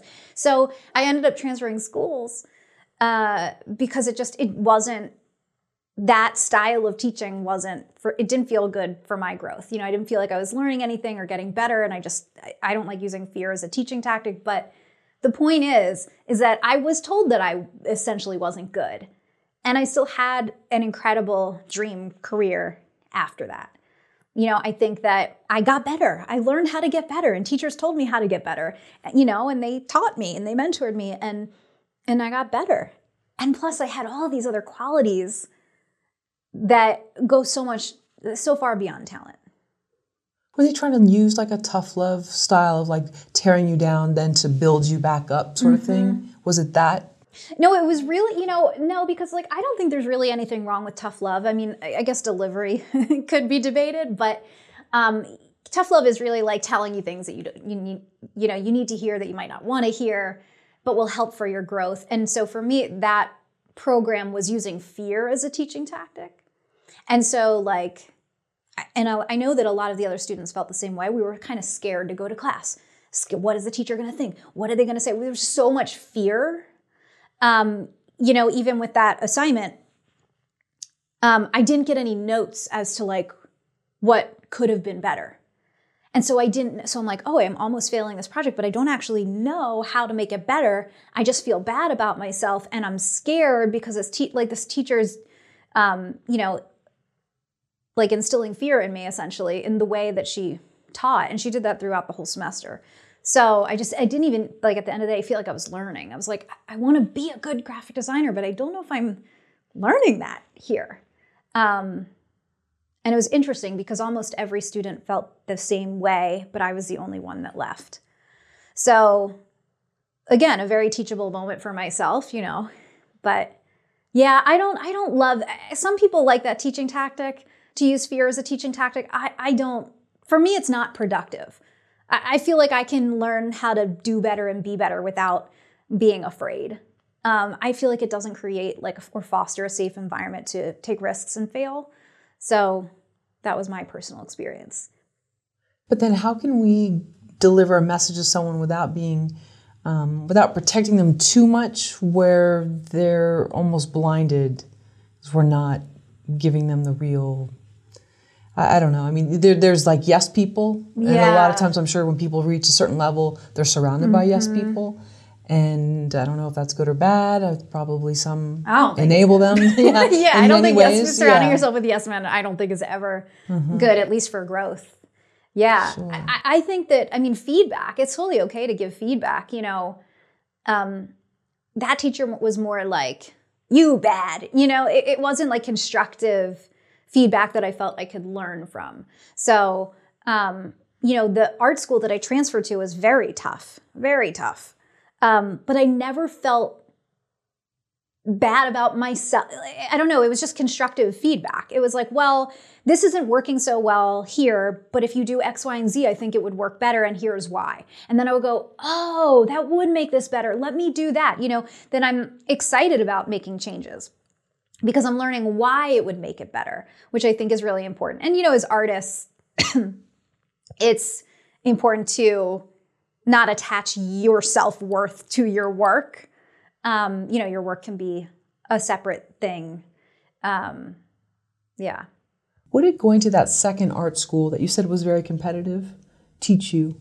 Um, in terms of competition, I should clarify. Well, I I wouldn't say it was necessarily competitive, although there was well, there was a little bit of a sense of competition. They they ranked the top five portfolios when we graduated, so you know there was something about like, oh, are you top five? And and and I wasn't in the top five, but I had a professor tell my mom, oh, she would have been in the top seven if we did seven. She was in our top seven, and and it's like like but what what does that actually mean like i've lived such a different career you know i went off to design graphics for television other people are doing other things so I, I think that I think what it taught me is that it's good to strive to be your best, but you don't necessarily have to strive to be the best because I think the best is going to be subjective no matter, you know, where you are, what pool you're in. So, you know, it's it's good to just strive to be your best. You know, do better than you did last time. You know, see your own growth and then let that lead to your own path. You know, even looking, sometimes I would compare myself to um, where my other um, peers are now, you know, with their careers. Or, you know, we had a couple students from our school, um, one that is, she graduated the year before me, I believe, year or two before me, and she became a pretty famous graphic designer. She's very well known. She has a very big following, and the teachers love that and would always point out, you know, talk about her and use her as an example, of course. And then it's like, oh, and I'm always trying to, like, we would joke about her name in class, my peers and I, because it was like, oh, we're never going to live up to that person to our in our teachers' eyes. And so I, I guess I learned in that sense about, you know, like like stop I, I want to tell myself that even now, because even now with my book, I'm like still trying to impress my professors. And I graduated like 13 years ago. And I'm still like, do they think I'm successful? Do they like what I'm doing? Um, and yeah, I, but I, I think that lesson I learned there was really like, let yourself be on your own path and, you know, just compare yourself to where you were before and stop trying to be or do what these other people have. Is competition good in that it prepares you for the real world? Because in the real world, there's no, oh, you did great, and oh, you get a gold, gold star. It's usually much more brutal than that, and it can be very cold, unfortunately. Yeah, mm-hmm. definitely. I, I just have a slightly different belief about competition. I believe there's room for everybody. And that might mean something different. It doesn't necessarily mean there's room for everybody in the same exact seat right? But I do believe that we all deserve to live our dreams in our own way. So um, it can be competitive in the real world or even in school, but that doesn't mean that you can't live out your dreams. You know, someone beating you out for a job or an opportunity or something doesn't mean that you can't still live a fulfilling life or achieve your dreams. I mean, there were jobs that I did not get. You know, I interviewed I've only interviewed like four times maybe for a TV show. Most of the jobs I got came from connections that I built over time. The only times that I've interviewed, I've never gotten the job. Never. And that didn't mean that I couldn't still have a really great career. I mean, someone else got that job over me, right? So, in that sense, in the competition, I failed there or whatever, someone beat me out. But there was another show for me. There were more opportunities for me, you know? So I really believe, and Chelsea Handler talks about this too. You know, she says, like, there's room for everyone. Can you talk about the other time that someone said you wouldn't be able to do something or succeed? Yeah, technically, they didn't say the words, but it was implied. And it was something that I'll never forget. In high school, I was very involved in drama and chorus. So I was secretary of the drama club, I was president of the chorus. That was my life. I loved singing, I loved acting. Not the best at dancing, but I would I would do what was required, but that was my life. You know, I lived theater and I did pretty well. You know, I was up for the lead several times. I understudied the lead my sophomore year. I was actually up for a lead. It was between me and one other girl my freshman year, which you know, it was a big deal in the politics of high school that being a freshman up for a lead. And um, I, you know, I, I did well enough to be decent. You know, I wasn't the star of our high school or anything like that. I wasn't in that like top elite group that was like really phenomenal, but I was pretty good. I was good enough to, you know, get a leading role in a musical once and and some other big parts and other opportunities. And I loved theater. I, I really loved acting. I was more enamored with Hollywood than Broadway, but I really loved it. And like I said, I did a summer program at UCLA and there was a summer theater intensive. So I actually went to UCLA for acting um, when I was still in high school. And when we started applying for colleges, I didn't apply to any acting programs. And a lot of my friends did. Um, and I, I started discovering my love for graphic design during that time. And so I was feeling pulled toward graphic design. And so that was really what I was working towards getting into for college. But I was still in the midst, you know, I, I, was still in the midst of theater. And I sat down with my the theater teacher one day, and it was just the two of us in a classroom. And I looked at her and I said, you know, the reason why I'm not pursuing acting in college is because I know I'm not good enough. And there was like that little girl inside of me that so badly wanted her to say, You can do it. You're good enough. Like, give it a try. If that's really what you want to do, go for it. And she didn't. And she just sat silent and didn't say anything. And to me, that was confirmation, you know, of her saying, "Yeah, well, you're you're not the star of our program, and it's only the stars that really go on." And you know, that was so many years ago. And I, I remember that moment so clearly, still all these years later. I, it really had an impact on me. And it was one of the reasons, you know, why I didn't pursue acting. And now, you know, I actually believe that everything worked out how it was supposed to. You know, I don't still want to be an actor. Even when I work with my actor clients, I have no desire. I'm not longingly looking at their careers. I was supposed to be a graphic designer. That's that became my true love.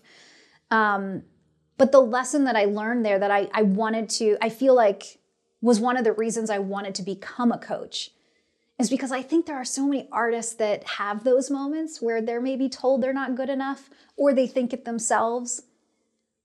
And I said in the book that I wish the teacher saw in me, although I really need to take full responsibility and say, I wish I saw it in myself.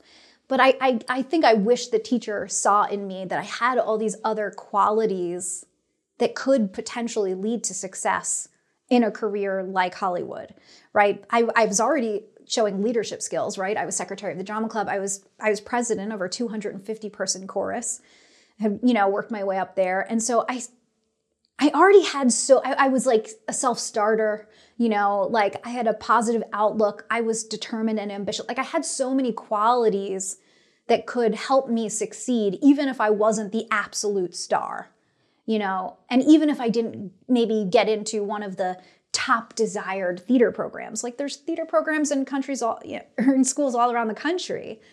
Um, I don't know. I, I just think that, you know, I, I own that for myself now that I wish I saw it in myself, but I don't think at that moment I understood that so much more than talent was required to succeed. And now looking at like the people who did, you know, pursue theater in college from that program in high school. I only one or two of them is actually doing it. So, um, and I was still able to create, you know, a pretty great career for myself in Hollywood and break in when I didn't know anybody. Um, and I and I didn't do that because I was this phenomenal designer. I did it because I had all these other qualities that helped me break in.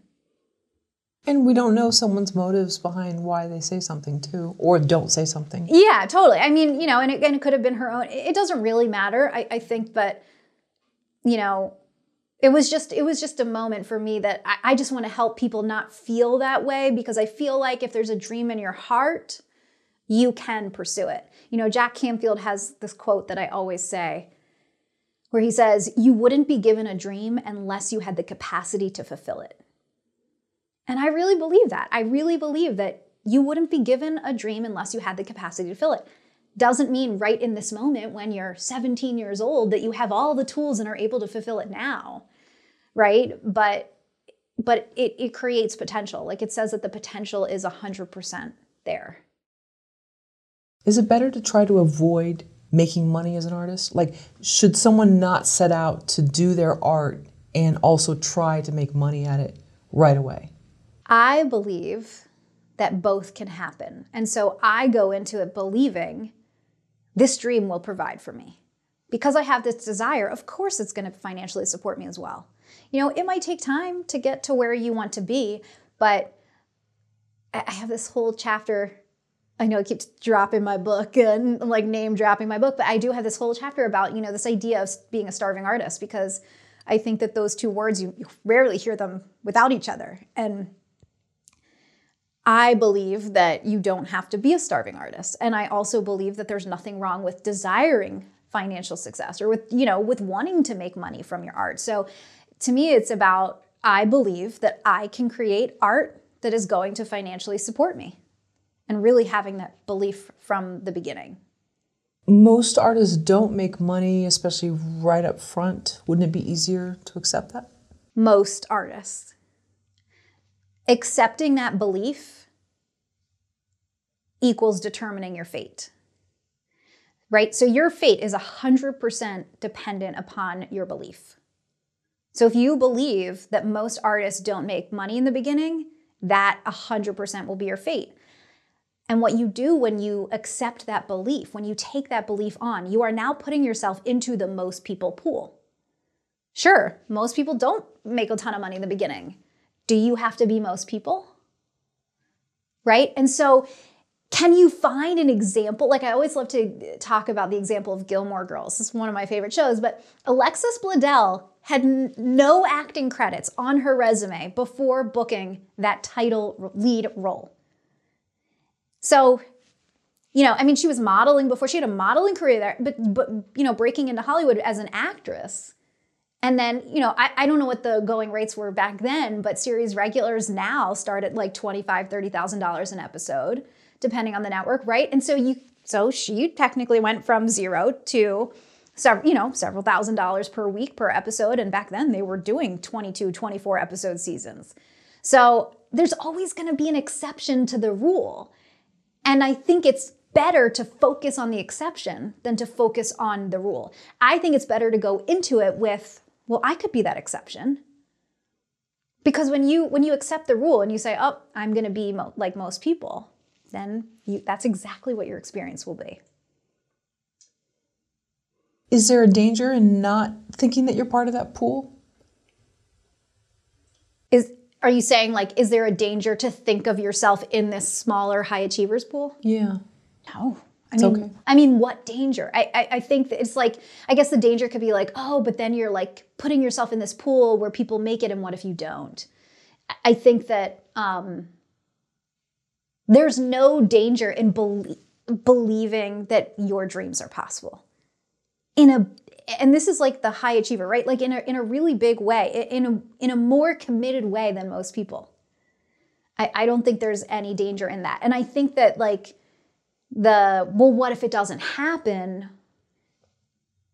I again believe my success is inevitable. So to me, there's no specific time frame that it has to happen and I just know it's going to happen. I don't know when, I don't know how, I don't know where, but it's going to happen. And I have that belief throughout. So there's no, well, if it doesn't happen by X, that means you're you're in the most people pool. You know, I, I just don't think that way. Do you think other people paying you to do your art inherently makes it worse because you don't have the same level of freedom to create the art that's in your heart? What if I believed that the work is in my that the work that is in my heart is what people will ask for? Right? So I think it's it's, it's changing the belief, right? It's changing the belief about it like, "Oh, I'm gonna have to do something that's not really in my heart that I don't really want to do because the client's asking me or whatever, right? Sure, that happens and that has happened on my path. You know, like I had day job, graphic design day jobs that I did not enjoy, but I but they financially supported me so I could stay in LA and keep doing this. So, you know, I've had that experience, but I think in the bigger picture, um, if I'm doing work that doesn't feel good, I stop doing it. Or I don't like like there there was you know, I'll be honest, I didn't love working on cop shows because from a graphic standpoint, it's really boring. You know, it's, it's like you're designing signs for hospitals and prisons. like all, like that's like basically the only graphics I do, and the rectangles with text, and that's it. You know, it's not a very creative, um, you know, genre for, in terms of graphics. And so I did a cop show. I did not enjoy it, and then I was like, okay, I'm not going to do this again. And then I would turn down cop shows in the future, right? So. So for me, it's more about like, what if I just believe that the work I want to do is what will be asked of me? Can you give us an example of that happening?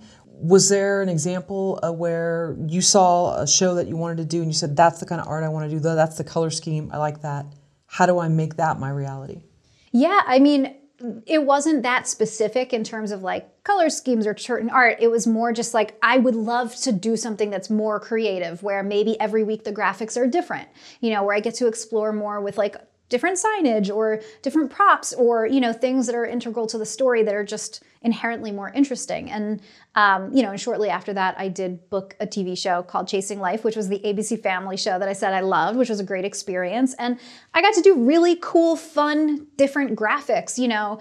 Um, i feel like my portfolio really expanded from that show because we got to do um, you know, so many different things. Like we did a, a, marathon once, and I got to do these like marathon banner graphics, but then also, you know, the runners' tags that they had to wear, and and then I got to do wardrobe. You know, like there was a camp, and I got to design the sweatshirts that the counselors wore. Like there was really just variety, um, and that was fun for me more so than you know the the cop graphics kind of stuff where you're just designing rectangles with text. So um, yeah, and then that that became really fun. And I said, okay, so this is going to be my new standard. I want to work on a show that feels fun and creative. Um, and and you know those are the only things I would say yes to now. Unless it was Blade Runner, then that would be cool. No, like I, I turned down Sons of Anarchy. Oh, you did? Yeah, oh, wow, wow. No, no. I, I don't care how big the show is. If it's something I know that I don't think I will enjoy, um, I, I won't do it. My happiness is, is now more important. So so the so the le- the colored leathers on the back of the motorcycle jackets that just didn't Yeah, like okay, that like that'd be cool. But my point was that like there, you know. Right, it wasn't even even if it's do. something even yeah. if a project is like big and well known. If uh-huh. if I don't think that I will enjoy doing it, then I will still turn it down. Sure, sure, that makes sense. And I just want to add something yeah. there because some people might be going, oh, well, you have the luxury of turning it down because you're at a certain point in your career now where you can say no and you know things are going to come in. But I just want to add on to that is that when I turn down something that doesn't feel like a good fit for me, I am making room for something better to come in. Right? So as long as you say yes to things you don't want to do, you're you now don't even have room for something new to come in. So, you know, it's not even necessarily about I'm at a certain place in my career where now I can say no to things. To me, it's really about what do I want to make room for in my life? Even if, you know, the great example is I talk about all, all the time people that stay non union, you know, especially actors, you know, when they're afraid to join SAG, because once they join SAG, they can no longer do non union work. And that is scary to them because they only know non union work and they feel that non union is easier to book than SAG work, right? And so they like to stay non union. And I say, when you are staying non union as long as you can, you are staying where you are as long as you can. Even though it might take a little longer for the SAG stuff to start flowing in and it might be a little scarier, that doesn't mean that it won't flow in. And as long as you're choosing the other thing, it'll never flow in, right? So it doesn't really matter how far you are in your career to be able to turn things down or to you know to be able to start making room for what it is you truly desire. It might take some time to bring it in but you want to at least open yourself up and make room for the things that you really want. That's a good example right there. Yeah i know a lot of people they pay off they don't want to pay the dues and they keep right. the eligibility status but right. then they just keep keep working. Yeah good example. What do you teach your clients about money? Oh man what don't I teach them? No. Uh, money is such an important topic, I think, on and really anyone's journey, not even specific to Hollywood. I am still in my own learning journey, uh, you know, of um, wealth consciousness and working on my money mindset. But what I like to teach them is really focus on what is possible and what sounds exciting instead of focusing on what doesn't feel good. So, for example, this this uh, example comes up a lot because my, I remember my clients telling me about this other teacher teaching about this. When you are focusing on, if you're a writer, director, actor, and you're focusing on this is how much of my paycheck goes to taxes, and this is how much of my paycheck goes to my agent or manager, and I am left with so little. When you are focusing on, I am left with so little, you are going to create more of that in your life, in your career, right? Whatever we focus on expands. So instead of going, oh my gosh, if I book a co-star and I only make $800 for the day, and then I guess I start with a thousand. It's easier math to do in my head. I know, I only make $1,000 for the day, and you know, uh, 30% of that is going to taxes, 20% is going to my agent and manager, and I'm only going home with like 500 bucks. That really sucks.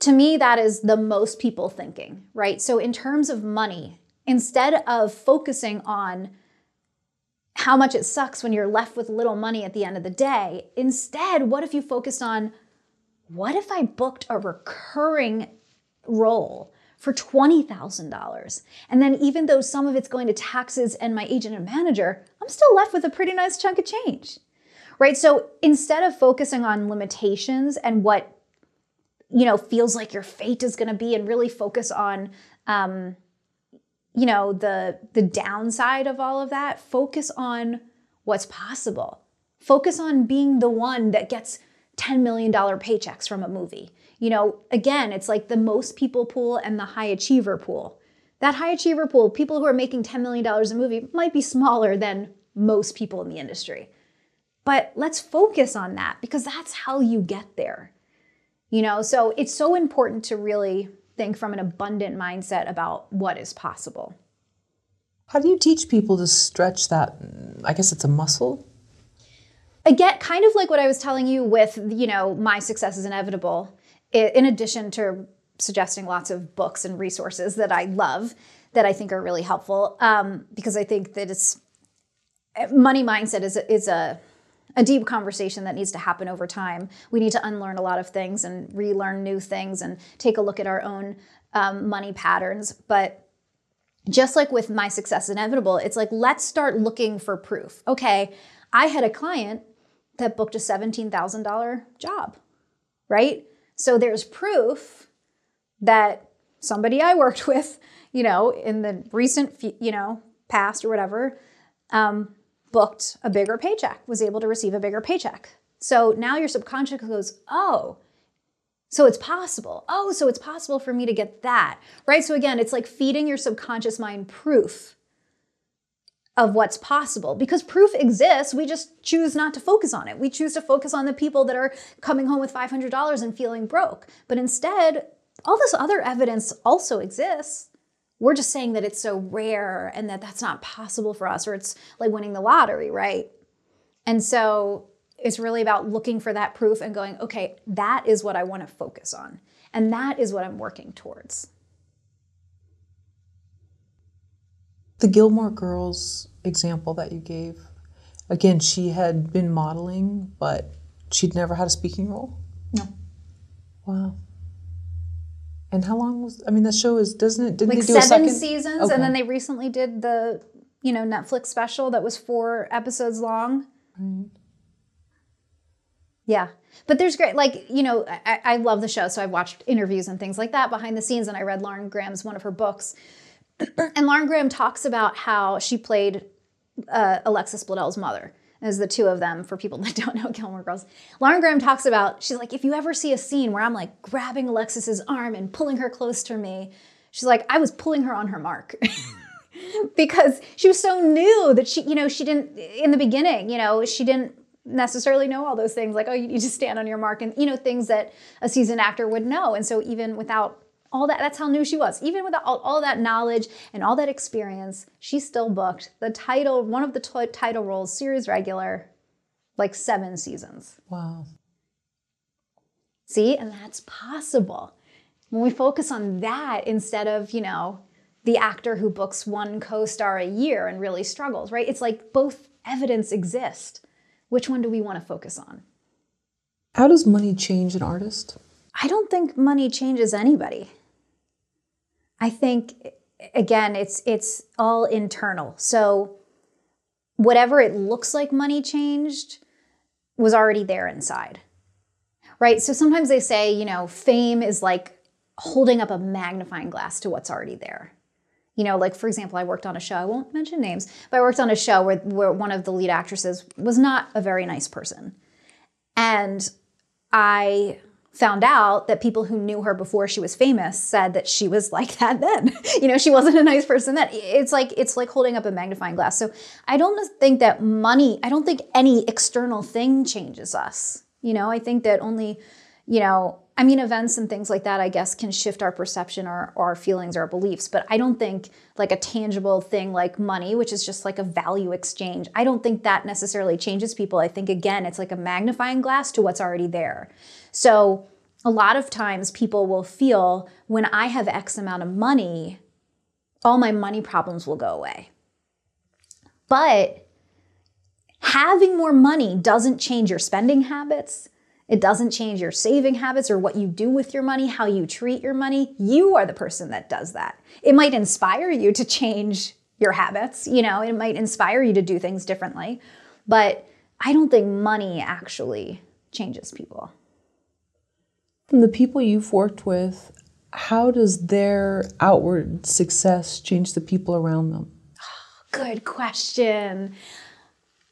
I because I love that. Like to me, that it it makes me so happy to help. I say spread the light. Like I want to spread the light in Hollywood. You know, the people that I work with, helping them feel good and feel inspired again, will then help people around them feel inspired. So, again, I think it's more about the internal changes than the external things that they book, the projects that they book. Um, I think that you know, like um, one of my clients was saying that her mom said, "Oh, you know, you're you're so upbeat recently. You know, you're, you're so positive and happy. And she was like, yes, you know, I'm a month working with Erica.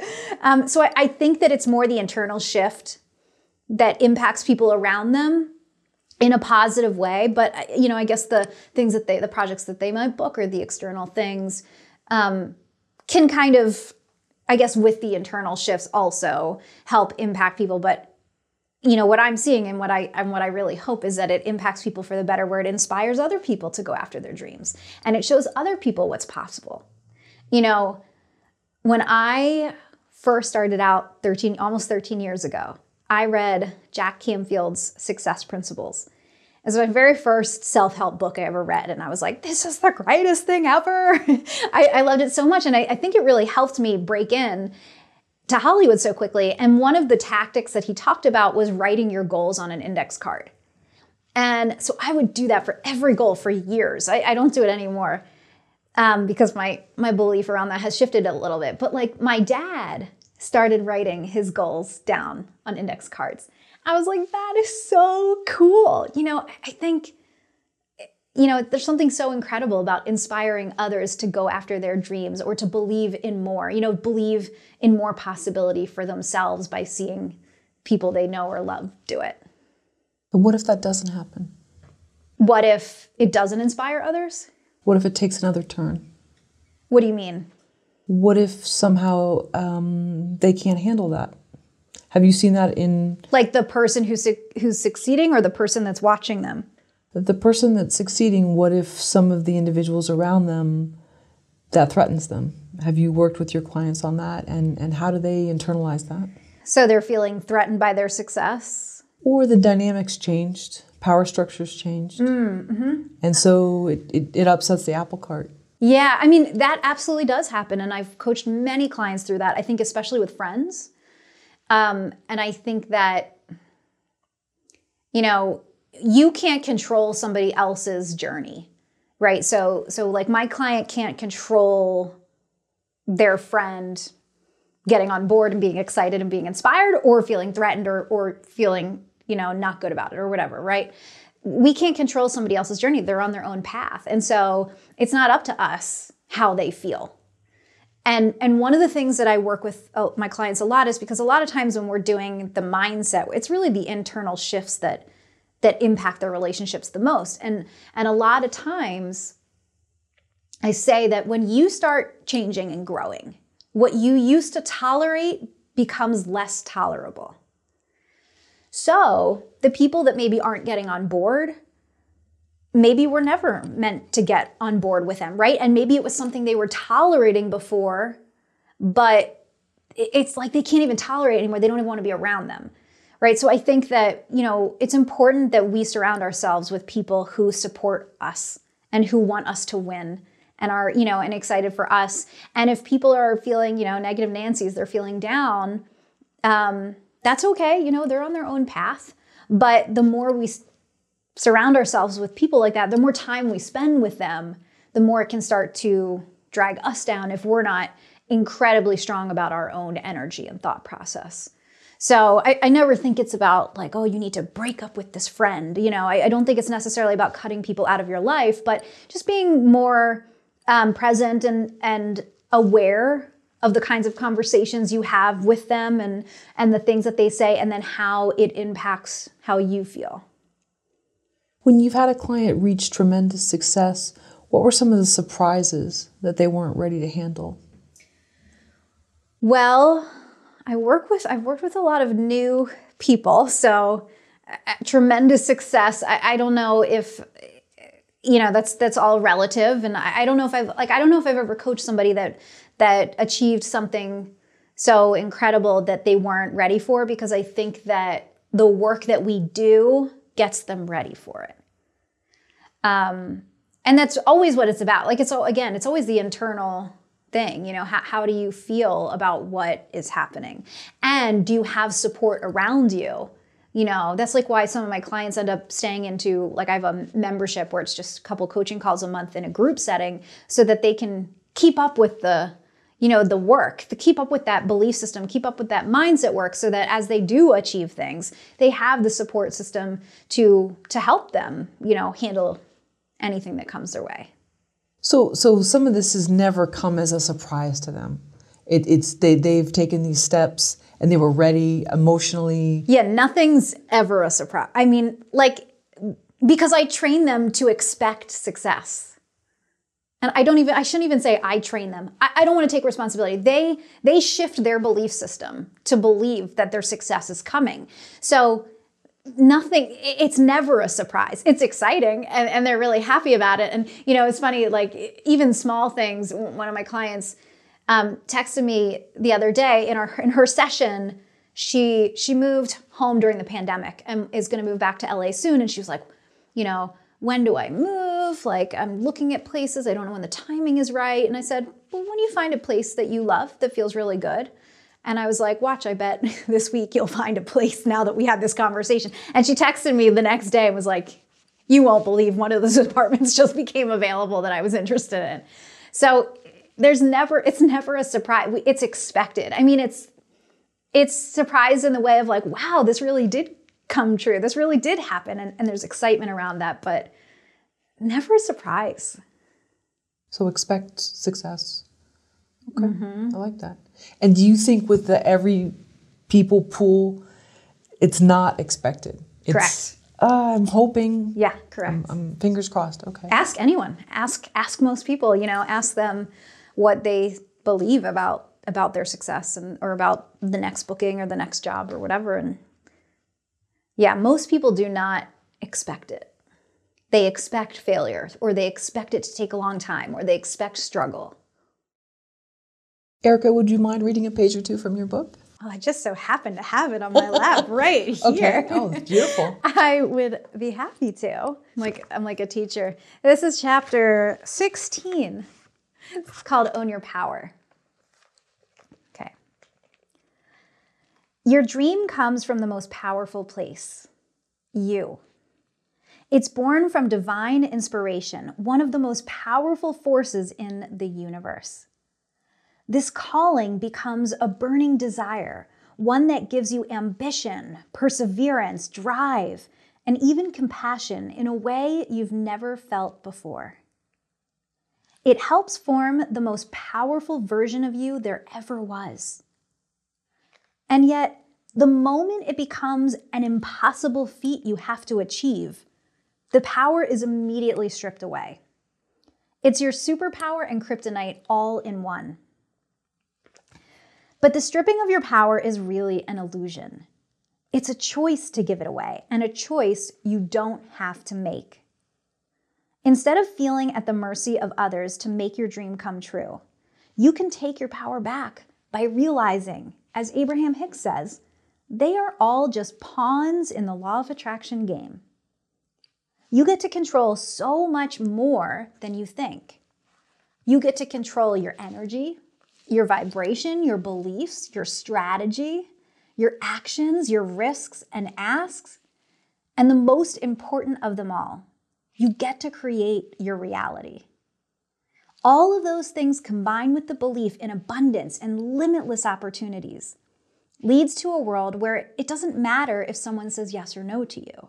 The dream is happening no matter what. I think one of my superpowers is reminding people how powerful they really are.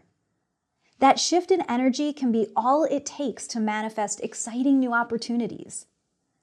Because how you show up to the world is how the world will show up for you. Whatever you believe will be reflected back to you. If you feel powerless in your dream pursuit, you will have experiences that confirm those feelings, and vice versa. P.S. Owning your power is so much more fun, so let's choose that, shall we? Let me help you by busting the power myths that your subconscious is fighting for. Here is one of the power myths gatekeepers. Gatekeepers are like the bouncers of the club deciding who gets in. It feels like they have all the power, and artists are at the mercy of their decision. Actors are at the mercy of casting directors. Authors are at the mercy of publishers. Startups are at the mercy of investors. It feels like these gatekeepers are in charge of our fate and we have no control over what they say. Access to our dreams is in their hands. So, how are we supposed to feel powerful in those moments? We hold none of the power in those decisions. Clap. That's me waking you up from the hypnotic spell you're under. Time for the powerful truth. Powerful truth. These gatekeepers do not determine your fate. Only you can do that. Pillar number seven says that your success is inevitable, which means your fate has already been decided. Any single gatekeeper or any single opportunity will not break your chances of succeeding. It's already been decided. Your success is a done deal. Who cares what the gatekeeper says? Your person is coming. Your opportunity is coming because it's inevitable. And if that's the case, what if these gatekeepers were, in fact, allies? What if they were friends? What if they were your support system, your cheer squad? What if the universe always placed people on your path to help you? And what if that help didn't always come in the pretty package you want? A no could be just as much a gift as a yes. When Jack Canfield's book was turned down 144 times by publishers, what if that was all a gift because the publisher he was meant to work with happened to be the 145th? What if it's all working out perfectly? We tend to put gatekeepers on pedestals because we think they hold the power. But you hold the power. Take them down from that pedestal. They are just people. They are pawns in your game. And this game is in the highest good of everyone. You know the value you bring. You know you were meant to do this, so it can't not work out. If this gatekeeper doesn't let you in, it says nothing about your potential. It says nothing about your future or your ability to succeed. It just wasn't a match. But I promise you, your people are out there. Keep going because they're looking for you too. Excellent. That's just two pages. Why did you choose that passage? Well, one, because I think that it's something a lot of people struggle with.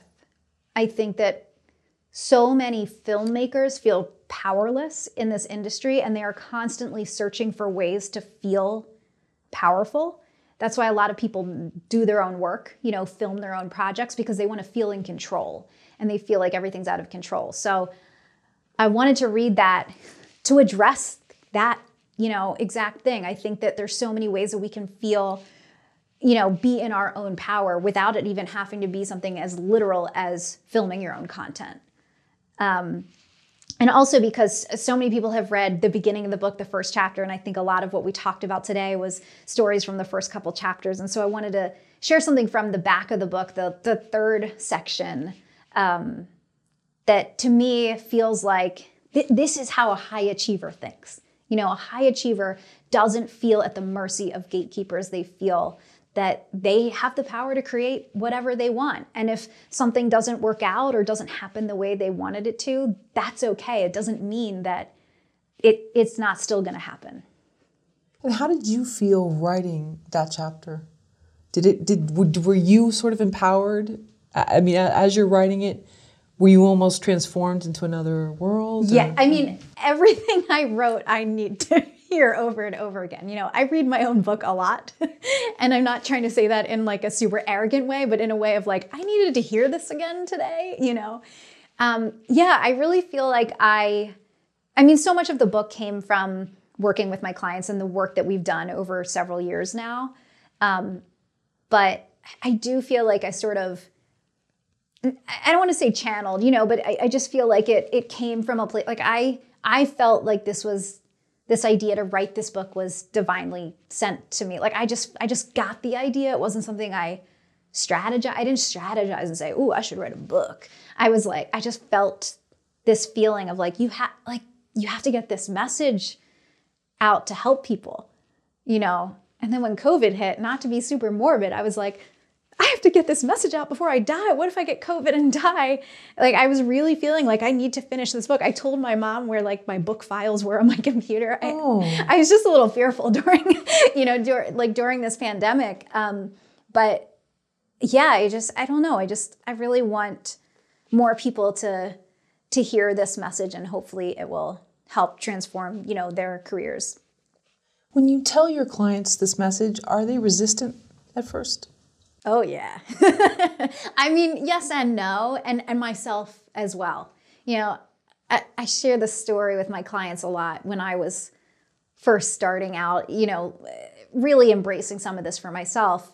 I was working with a life coach, and we were talking about money, abundance in, in terms of money, and I was really struggling financially that month, and I said, "I'm so broke. I'm so broke." I really need a haircut. I can't afford a haircut. I can't afford anything. And she said, Erica, you are an abundant person. You are so abundant. You have access to money all around you. And I said, Do you want to look at my bank account? I have hardly any money in it. And I went back and forth with her, arguing about how broke I was. No, you don't understand. You need to hear me. I am broke. I am struggling. I need to be heard. And my poor coach, she, she was so patient and kind with me, you know, because I had so much resistance. And now, of course, looking back, I, I share that story because when I look back now, I can see like I was really fighting for my limitations. I was fighting to stay where I was. I, I wasn't listening to her when she was, you know, like it's like if I listened to her like I there I could have been open to solutions with the, like with the FedEx logo, right? I, there could have been solutions in front of me that I didn't see because I didn't want to see them. I wanted to instead prove how broke I was. So I myself have been resistant, and um, I've definitely had clients be resistant, especially in terms of not not really necessarily the belief, but the action that it should then lead to. So, for example, like one time I worked with a client who I was like, you need to change your day job because her day job had her traveling a lot. And she would travel for like at least one week every month. So she was out of town a lot. And I was like, you want to audition and this was pre-pandemic you know nothing was self-tape you want to audition and and you know get representation and audition and, and books work you're not even here to do it this day job i understand that it's supporting you but you need a different day job that's going to support what you're actually trying to do because right now it's blocking you and it took her i think like six weeks i mean it took her weeks you know because that's a scary thing you know that's definitely a risk but you know, working through the mindset of it, of like believing that your success is inevitable. If you take this risk, A, you, you start to believe, of course, there's another day job out there for me.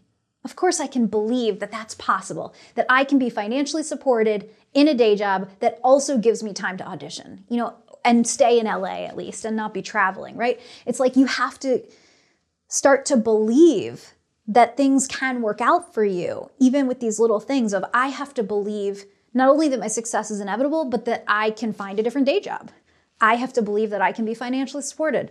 You know, yeah, so we worked through, you know, shifting her beliefs and eventually she came around, changed her day job, got an agent right away, booked her first co-star, booked a lead in a TV movie. You know, so so things really shifted for her, but you know, it's okay to have resist it's okay that it takes time. I think as long as you're open to doing the work, it doesn't have to happen overnight. But if you're if you're open to doing that work, I think then that's that's where the benefit will be. When you had the the down period after you had moved out here, got this great job, and then the recession hit or it was already in, in mm-hmm. motion and I believe then the show was canceled. Mm-hmm. I guess. Mm-hmm. Were you fighting for your limitations oh, during that time? yeah. oh yes. Um, yes, I really was. And again, it goes back to you know I had those like blinders on of only seeing the problem and not allowing myself to open up to solutions. I didn't do nothing. Like I, I, you know, I'm an ambitious person, and I I tried. You know, I, I, put myself out there. I think I cold emailed a bunch of people. I, I tried to get another job. So it's not like I didn't do anything, but I had those blinders on. And I was definitely like, you know, it's like if my mom suggested, like, oh, you should, you could go for a drive or go down to the ocean. No, mom, I can't do that. That means I have to put gas in the car and I can't afford gas, you know? So it was like I was constantly focused on the problem. Um, and fighting to stay there essentially. You know, my mom was like trying to tell me all these things that could potentially help me. And it took me a long time to get to a place where I stopped fighting for my limitations and I finally opened myself up to help. At what point in your career did you go without work for, was it a year? Okay. What happened? Yeah, that was in 2009. And that contact, that one connection that I had made helped me get that first show. Um, but I didn't have like a huge Rolodex of people that I knew in the industry. So it was really challenging to book another job because, you know, as from a graphic designer standpoint, you really need to know people. You know, one, once you get into the union, there is an availability list that you can put yourself on, and you can get some jobs from your name being on the availability list. But people are only going to that list until they've, you know, they've gone through They've exhausted their list of people they know. So it's so much about who you know. And I just didn't know enough people yet. You know, my pool was so small. So um, I I had, uh, you know, it was like the worst year of my life because it was also the recession. And so I couldn't even get a waitressing job. Like, I remember this one day where I saw Craigslist posting for a waitress interview, a server interview. And I got in my car right away and drove right over, and there were already like 10 people in line, and they were only taking one person. So it, it, that was really challenging too. And like, I really, you know, even now, I, I try to get better, but I tend to tie my self worth to how much money I have. And so when I like couldn't even make a living as like getting a server job or something like that, or any kind of side job, um, it and and this was also before Uber and Lyft existed. You know, I couldn't drive for Instacart. I couldn't I couldn't do those things. I couldn't be a Postmates person. Um, and so that was really hard for me too. So not only like struggling to find the work, but then tying my worth to that and and feeling so unworthy of success or anything that I wanted. That was really hard. How well do you remember the depression that you faced? Oh gosh. I'm very well because I still experience it all the time. Like I, I'm, I think I'm prone to depression. I call it situational depression because it usually comes from a situation. So something happens um, to cause me to be depressed. I don't normally feel it just to feel it with no trigger. Um, so I recall it very well because I felt it again many times since then. Um, but it was just a really pivotal time in my life. Like I, I remember it so well, so well. I can really connect, you know, to those feelings and, you know, what I tried to do, you know, just all of the things that I did. And even though it was almost 13 years ago at this point, 12 years ago, I, I still remember it very clearly.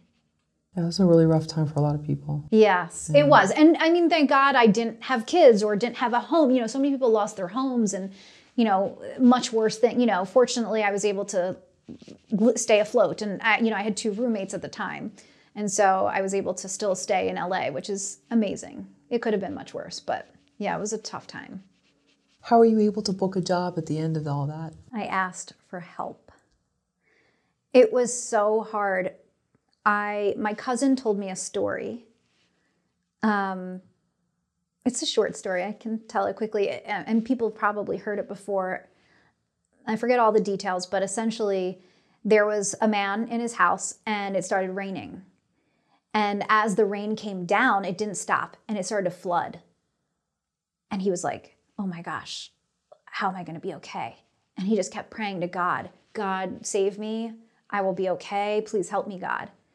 And the flood kept growing and the rain was getting worse. And so he goes to the upstairs in his house so he can get to the next level because it's starting to come into his house.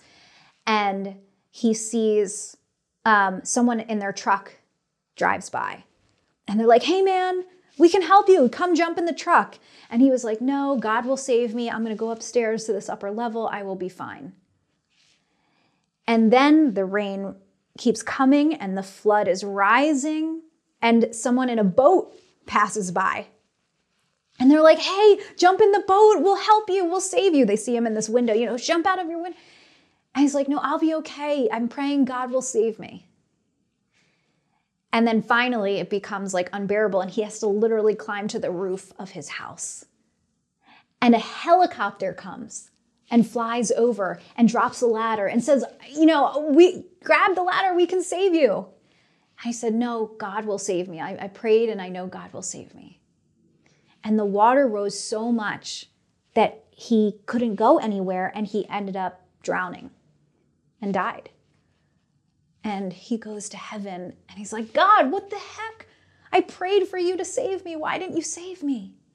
And God said, I sent you a truck.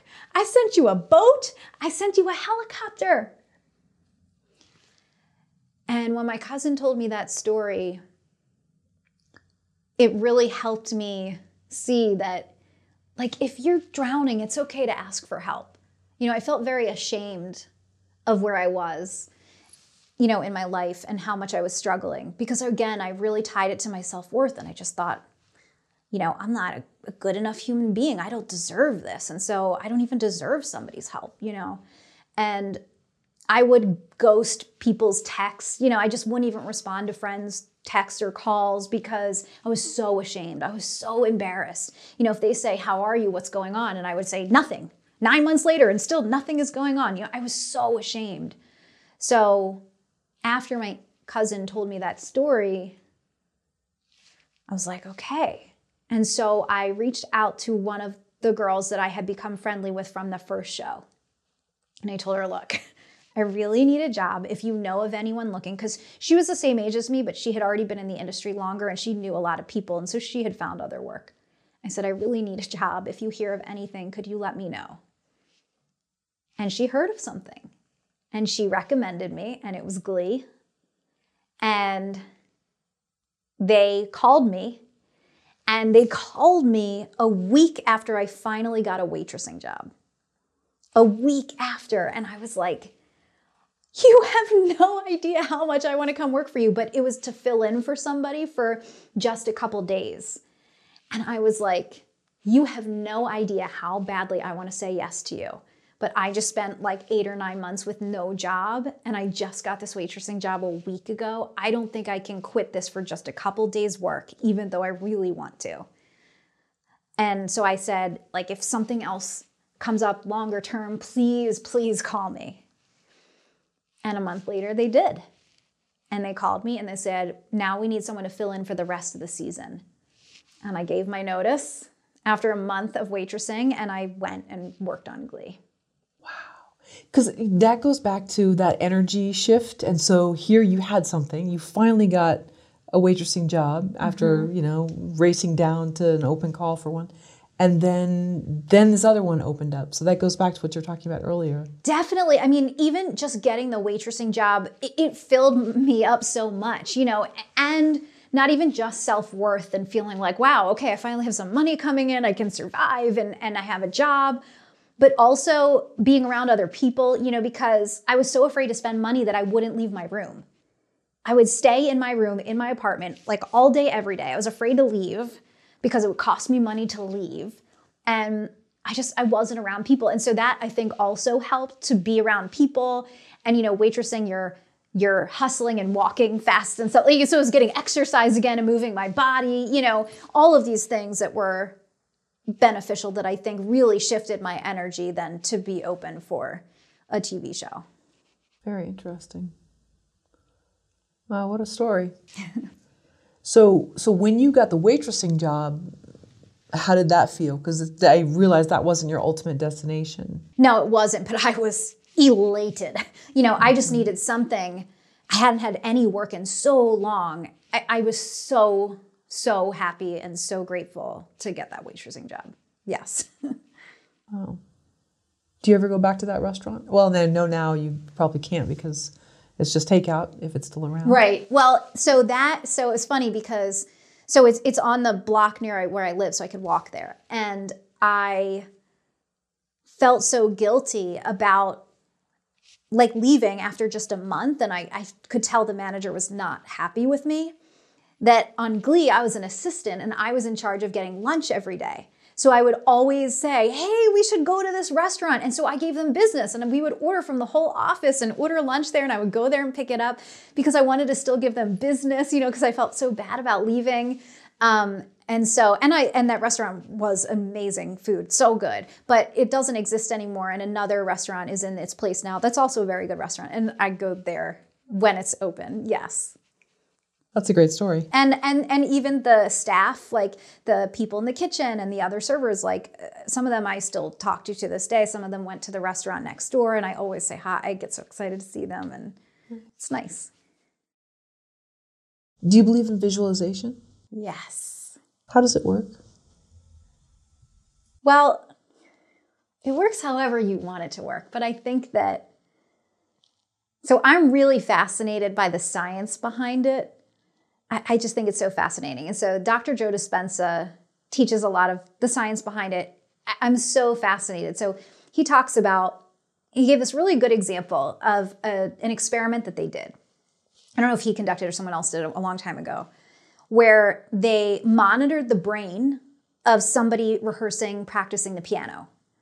And it was for a certain amount of hours, a couple days a week or something. And they literally would get brain scans or, you know, I don't know the scientific term, but they, they studied their brain um, to see what happens, like what part of the brain lights up, you know, what happens in your brain when you're rehearsing playing the piano. And then they did the same thing, but asked him to just rehearse it in his mind. Just visualize yourself rehearsing for the same amount of time. So if it was three hours, spend three hours rehearsing playing the piano, not actually touching a piano. And what they found was the exact same part of the brain lit up. And what this was really showing them is that your brain doesn't really know the difference between something imagined or visualized and something real that's right in front of you. And they talk about when you visualize what you want happening and you, you close your eyes and you really see it in detail and you play it out like a movie in your mind, you're actually impacting the quantum field. I mean, this is like quantum physics and it's getting a little sciencey, but you're actually like impacting the quantum field around you and it creates possibility. Like it create like now now that you envision it, it exists in real life somewhere. And he talks about he does a much better job explaining because I'm an art brain, not a science brain. And so I kind of summarized the science that he shared, but the way that I remember it. But he said that, you know, for example, in the morning when you wake up, if you have a thought, I have to go to the bathroom right when you wake up. And then your body goes to the bathroom. So your body physically follows the thought. So when you visualize, you know, play out this movie in your mind of you booking a project or, you know, getting anything that you want, your body then will follow the thought and it will lead you to actions and things to do and you know connections people to talk to whatever um, to, to follow that thought because your brain thinks it's real doesn't know the difference and and joe talks about dr joe talks about um, and i don't really do this enough i'm a very visual person so it's super easy for me to visualize and i, I can kind of do it without even having to go into a deep meditation like i can just i can connect to it so easily because I'm such a visual person. But Dr. Joe talks about like for this to work really well, it's best if you can do this in a meditative state. So if you can just close your eyes and visualize whatever it is that you want to visualize. Let's say, like I do this great meditation vis- visualization with my clients where like I might walk them through a day of them going to set, you know, booking, you know, on a project that they love you know, I, they get up and they get in their car and we play out the whole day. You drive to Paramount Studios, you get to your trailer, you sit in the hair and makeup, you know, literally all the details of it and like what's around you. And um, Dr. Joe talks about like incorporating your five senses. You know, you know, sense of like how does it smell? You know, what, what are you touching? What do you so to really, um, you know, make it come to life in your mind. And so he says that if you can get to a place in your meditative state and every time I talk about this, I'm like, Erica, you need to do this more because this is so great. if you can get to a place in your meditative state where you're visualizing and you forget about, you're no longer connected to time, your body, or your environment, meaning you're just so into this visualization that you have no idea if five minutes passed or 30 minutes passed, right? So you're not like super aware of time. You are not fidgeting, you know, or touching your body. So like you're just so into it that you're not even aware of your body or itchy or you know whatever we do when we're wiggling in a in a meditation. And then your environment like you're not thinking about the room that you're sitting in. When you can get to a place where you're no, no longer aware of those three things that's like the magic space where the visualization comes to life and really kind of creates in this quantum field. So i think visualization is just such an amazing tool for us to use. Like, one, it just gets you excited. You know, I think it's just good to help get you in the energy, which I can even do just talking about the specifics of my dream. I get excited. You know, if anyone asks me about like the house I want to buy, I will go on forever and I get so excited and I can tell you all the details. That's like brings me that energy of the visualization. Um, but so I think it's good for that sense. And like it gets you excited and it gets you connected to the possibility, which then will lead to ideas or actions or bigger risks, you know, any of the thing that good energy will lead to. Um, and then also you're from a scientific perspective, you know, you're essentially creating this possibility in the quantum field. And now you're expecting it to happen. And so you're doing all the things you would do if you knew it was coming. Do you have any examples of how this creative visualization has helped some of your clients? So, one of the things that I have my clients do in addition to visualizing is to write it out. And so, I have what they do, we call it a clear intentions list. And so, we, they write like a list of what their intentions are, what they want to create. And so, I mean, this happens all the time. They get the agent or manager that matches everything on their list. You know, they, they create things all the time. And one of my clients actually the other day had posted in the Facebook group that she recently got a new agent that feels really great. It's a great relationship. They're bringing her high quality auditions. They they understand each other. It seems like they really support her dream. You know, like all these dreamy things that people want from a rep that they often don't get. And she said, I, I, because I, I, told her, I'm like, man, I wish we could go back to your two year ago self and tell that version of you, like that you got this great rep and you're having this wonderful experience. And she's like, I know. She said, like, I remember one of your other clients having it happen to her a year ago and feeling like so excited for her and seeing that it was possible and really wanting that for myself. And and then it happened for her. So um so not so it's not necessarily that they're going through the whole like meditation and visualization, although I think a lot of my clients are doing that naturally.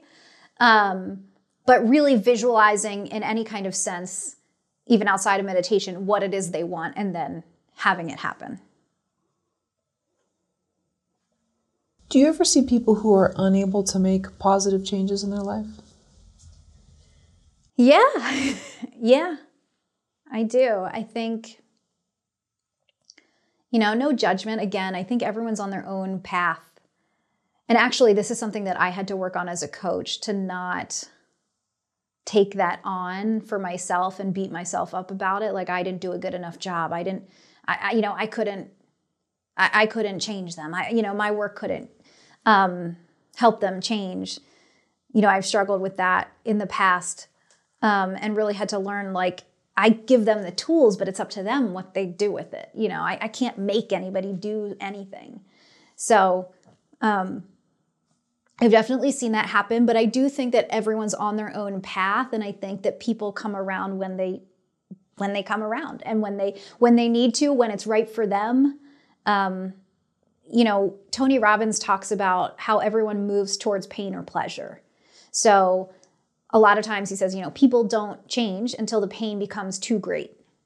And that's been my experience 100% as well. You know it's like like i remember when i was working on a show full time and starting my coaching business and i really got to the point where i needed to leave the show in order for my business to take off if that's what i wanted. Like there was only so much i could do with my business working on a tv show full time especially tv hours you know working 8 10 hour day or 10 12 hour days um, i knew i had to leave the job but it took me a while to make that you know to actually make that leap. You know as as ambitious and driven as i am i have my own moments of resistance and i it, it, took me time and it wasn't until the pain became too great where i said what am i doing? I can't stay here. Like i have to get out. You know something happened at work. It wasn't even a big thing but it was just something that gave me reason to leave and it wasn't until the pain became too great that i actually made the change um, and so, yeah, so Tony says that we're moving towards pain or towards pleasure, where like there's something you want. And so you make a decision based on that because you really want it. So I think that um, when people, you know, aren't aren't making positive changes in their life, maybe the pain just hasn't become too great yet, you know, and maybe that moment will happen for them in the future. What goes through your mind when someone tells you you can't do something? I will say that there's like there's still a little teeny part of me that an- like the answers first in my mind and says, "Oh yeah, they're right." Like e- even with all the work I do, there's still like this teeny tiny part, but I I quiet it very quickly, and um, I, I just don't accept that for myself. I and because because there's always going to be proof that that's not true for everybody or everything. You know, that's why I say to look for absolutes when they're saying words like always or never, that'll never work or you can't do that, you know. But there's always going to be an exception to that, right? So so I can't I can't take that on as my own. And even if it even if no proof existed and it was something new that I was trying to do, I still have to believe that it's possible. I still have to get behind that, um, regardless. So, usually, if somebody tells me that, they're either someone that I'm not going to work with moving forward, or, um, you know, I might try to educate them on my philosophy, you know, how I view things. But, I, you know, in the in the industry, I, I still do hear it a lot. Yeah. Can you talk about limiting beliefs and how we live someone else's reality? This is where I want to talk about realistic. I think that um, what somebody else deems as realistic is based upon their belief system. And they might be limited in that scope. You know, they might have a limiting belief about what is realistic. And the way that our subconscious mind works is that if we believe them, that means we're deciding that what they're saying is true. Then it gets stored in a subconscious. But if we don't believe them, then it doesn't get stored in our subconscious. And so we have to get more aware and, and vigilant about what we allow into our subconscious because if we don't, we will end up living somebody else's version of what they think is realistic, you know, based on their limiting beliefs. So, for example, you know, as an entrepreneur myself, starting a business and wanting to own a home and, you know, in the hills or by the ocean, that's going to be a multi million dollar home. So, if I want to, you know, buy a multi million dollar home, I have to believe that it's realistic for that to happen. I have to believe that it's realistic for me to buy a multi million dollar home. And the way that I do that is by looking for proof and for ways of how to make that tangibly happen. Like if I can learn more about what it takes to own a multi-million dollar home, what does my income need to be? You know, I spoke to realtors, I spoke to lenders, I you know, I learned about the process of, you know, how much would I put down? You know, people that are buying at that level, are they paying in cash? You know, I, I really had to learn all of these things. And the more I learned it, the more it becomes more realistic because I understand what it takes, right? So, as I have grown as a business owner, as an entrepreneur, I started to know people. You know, I started to expand my friend base of other entrepreneurs who are further along than me financially, right? So, for example, one of my friends last year just hit her first million dollar a year. So, a million dollars in a year, that's like $83,000 a month, right? Now, most people would say, $83,000 a month, that's not realistic, right? Some people aren't even making that per year. And so we decide that that isn't realistic. But to my friend who has done it, it's totally realistic to her. She did it. So her reality is not the same of somebody else's reality because she believe, you know, she believes in a different definition of what is realistic. And if we look at it, it's totally realistic for her to make $83,000 a month. It's also totally realistic for her to incrementally grow every year and make more than that. You know, it is not that far off for her to make $100,000 a month. Her one of her mentors has made up to $400,000 a month. Again, it sounds like something that's not realistic, right? And you could say, "Oh, well, she got lucky or she won the lottery." No, they're just entrepreneurs that learned how to build a business. And and actually Jack Canfield says in that book The Success Principles that a millionaire is made every 4 minutes, I believe, in the United States. So it's much more common than we realize, but in our mind tells us it's not realistic. So if I want to be a millionaire or if I want to own a multi-million dollar home and that means that I need to have an income, you know, past a million, I can't take on somebody else's belief that says I can't do that. I can't listen to someone that says, Erica, that's not really realistic, right? I, I can't take that on because if I do, it'll never happen. I'll never get that house. So instead, I have to surround myself with people like my friend who who's already now hitting a million dollars a year and seeing how she's doing it and learning from her and going, "Oh, okay, totally realistic." So I'm deciding that what I want, even though it might sound crazy to other people, is actually really realistic to me you know? And so I, I have to decide that for myself, and I, I, do, I can't base my belief on what someone else's belief is. Ah. that sounds like a nice. that sounds really nice. How can an artist ruin their own career because they're living someone else's fear based reality? Well, I mean, with my example, of the house, if I take on someone else's limiting belief that this is impossible, I, I ruin the dream by not even, if, if I don't even believe it could happen, I'm not to learn how to grow my income.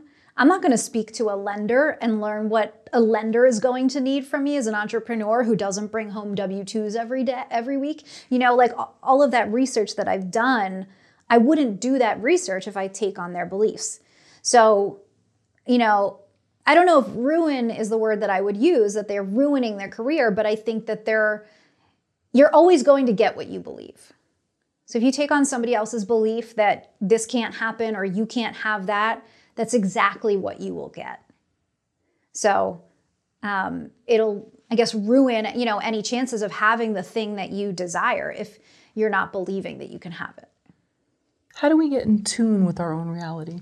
In tune with your own reality, meaning in tune with the reality you want to create, like whatever you want to be realistic for yourself. That's true, because I guess we could get in tune with our own reality that's negative. Like basically, you never well. want to get in tune with your reality. Like your reality is not having what you want, right? Like like right now in my reality, I don't have the house. So I don't want to get in tune with that reality. I want to get in tune with the reality in which I have the house. So, I mean, Abraham Hicks talks about this a lot, but it's really about like stop focusing on what you don't have. You know, Abraham says that every subject is really two subjects the having it and the not having it. So, if you want to book a show, you're either focused on the fact that you haven't booked it yet and don't have it, or you're focused on the fact that you're going to have it. Right? And so one of those is the dominant thought there. And so you don't want to focus on the reality that you don't have it. You want to focus on the reality you're creating in the future, in the near future. So you really want to get in tune with the reality that you want to create you know, uh, from a law of attraction standpoint, you know, ta- in terms of like manifesting whatever is in your life right now, you have created, you have manifested. So everything you have now is based on things you've done in the past. And so the same for the future things that you want is going to be based on what you're doing right now. So, what you're doing right now, oh, it's talking about getting in alignment with the thing that you want. What do we do now to manifest that thing in the future? We get aligned with it, meaning we believe that we're going to have it. You know, we stop focusing on lack, stop focusing on what we don't have. And we just get excited about it. We visualize, we focus on how it's going to feel. It's really about the feeling. So, when, when I have this job, I'm gonna feel really excited and really confident and really proud. Okay, well, can I experience those emotions right now? Totally. You don't need to book a job to feel excited. You can get excited, right? You can create that emotion for yourself. So it's about like, how can I just focus on feeling excited and confident and proud, right? And that is going to call this in, as opposed to if I got in tune with my current reality where I don't have the job, I might feel sad. I might feel frustrated. I might feel not worthy, right? And all of those things. And, and when we focus on those feelings, and by the way, this is not to say that it's bad to feel those feelings. Like I always tell my clients, it's healthy and okay to feel whatever comes up for you. It's just about can we shorten the time in which we don't feel good and shift into feeling better. So um, it's getting aligned with those feelings and belief in what's coming and expecting it. How does someone take action toward their goals when they can barely get out of bed in the morning? They don't. I think the action that they work on is getting out of bed in the morning. You know, we can sometimes feel overwhelmed with all of the things we need to do or want to do. But if you're feeling that way, if you're feeling like I can't get out of bed in the morning, you really just want to focus on the task at hand, which is like, you know, Abraham talks about um, you don't have to jump the emotional scale. So if you're feeling really low, you don't have to try to jump to feeling amazing and going for your dreams and doing all your goals, you know, doing all the actions for your goals. It's about incremental increases. Like, could I just feel a little bit better? Can I somehow focus on getting myself better so I feel good enough to get out of bed? Can I then maybe take a shower? Or could I maybe do some exercise to get my heart rate going and build those endorphins and just take care of myself? You know, can I can I climb that ladder so that from here, then you can feel a little better in here and then here, right? And you, you're incrementally climbing so that when you get to a place, then when you can finally start to feel good, then you can focus on going for your goals. But I think that, uh, you know, our mental health is so much more important than any goal. And so it's so important. I always tell my clients too, like your alignment, your energy should be your priority above all. You know, so if you are feeling really rejected one day and you're feeling really down, don't go email 10 more agents because you don't feel good. You know, wait until you feel better. Work on make your energy the priority. Work on what can I do to make myself feel better, to shift my energy. That has to be my priority. Then I'll go take those actions. Because you really want to take the action from a place where you feel good so that you get that reflected back to you. Plus, when you're feeling good, you'll be led to better ideas. You know, when you're when you can't even get out of bed, you're not going to have that amazing idea, you know, to take some new risk. And going back to your job scenario, which is a great example, you finally got this one job, which was more of a survival job, mm-hmm. and it really helped you Yes. just get out of your own mindset, all this stuff, and then that's when the re- the job that you really wanted came calling. Totally. Totally. And again, that's why I say, like, I'm so grateful for that waitressing job. You know, it really helped shift my energy and get me out of feeling depressed. And yeah, that did really good things for me. Yeah. What do you consider the impossible dream? well, the title of my book has that word in quotes in the subtitle because I don't think that anything's impossible.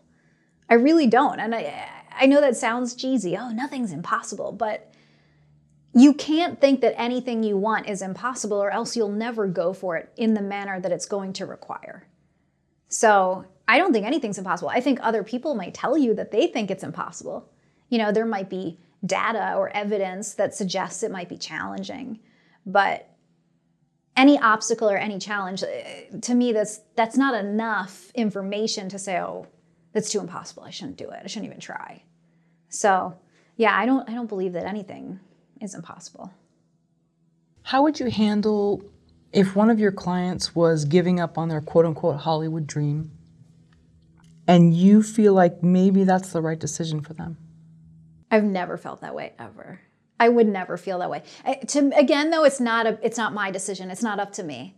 I, you know, I would never decide if someone should go for it or not, or if someone should quit or not. That has to come from them alone. And so I would just encourage them to get in touch with their true desires and their true feelings to help them figure out what's the right move for them. You know, I don't think there's anything wrong with someone saying, I want to do something else now instead. Like, that's okay too. I mean, look at me. I worked in television for all these years and then I was like, I want to coach. I want to help other people. So, you know, our dreams change sometimes, but I would never be the one to tell someone that they should quit or they shouldn't do this. Have you ever seen it where someone comes to you and they say, you know, I'm not getting to X, Y, and D in my career, and then you realize, well, this was just the total wrong path for them? No. You've never seen that? Okay. No. Again, like I, I like I know I romanticize it a little bit, but I also think that that is a superpower. Like I think it's okay that I romanticize it because that has led to my success, but I truly believe if they have this dream, then they can make it happen. And so it's really it really just comes down to them having the desire. If you have a desire for a dream, I will help you. I believe that you can make it happen. It, it's as simple as that for me. When did you first hear of Abraham Hicks? oh gosh, years ago. I don't remember. Five years ago, maybe. I, I went to one of their live events a couple years ago. Yeah, maybe five or six years ago.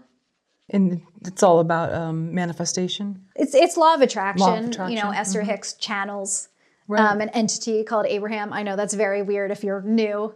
It might be too woo for you, but um, but it's just information about law of attraction where people just ask them questions and they answer, and it's no matter what they ask, it's very applicable to anyone's what they're going through anyone's life. So. Um, yeah, so I've been listening for years because it helps me and I like it. What are the big problems that are arising for artists during COVID? And how are you helping them through it? I love this question because I have been humbled with the answer to this question. I have really learned a lot. I have seen proof during COVID that absolutely anything is possible. And to me, that is incredible. For I always give these examples. Sarah Cooper, I don't know if you know Sarah Cooper. She's a comedian, a writer. She posted on social media these funny videos, or on TikTok, I think, and she blew up. And she was already like, I think she was already doing some work, but she just blew up during the pandemic while Hollywood is shut down. Like things aren't even filming at all. And she ends up getting a Netflix special. And she also was invited to do the, I think, the opening night monologue on one of the late night TV shows. And she did a phenomenal job. I watched it, I was so impressed. It's a great example of like, even when the industry is shut down, opportunities still exist.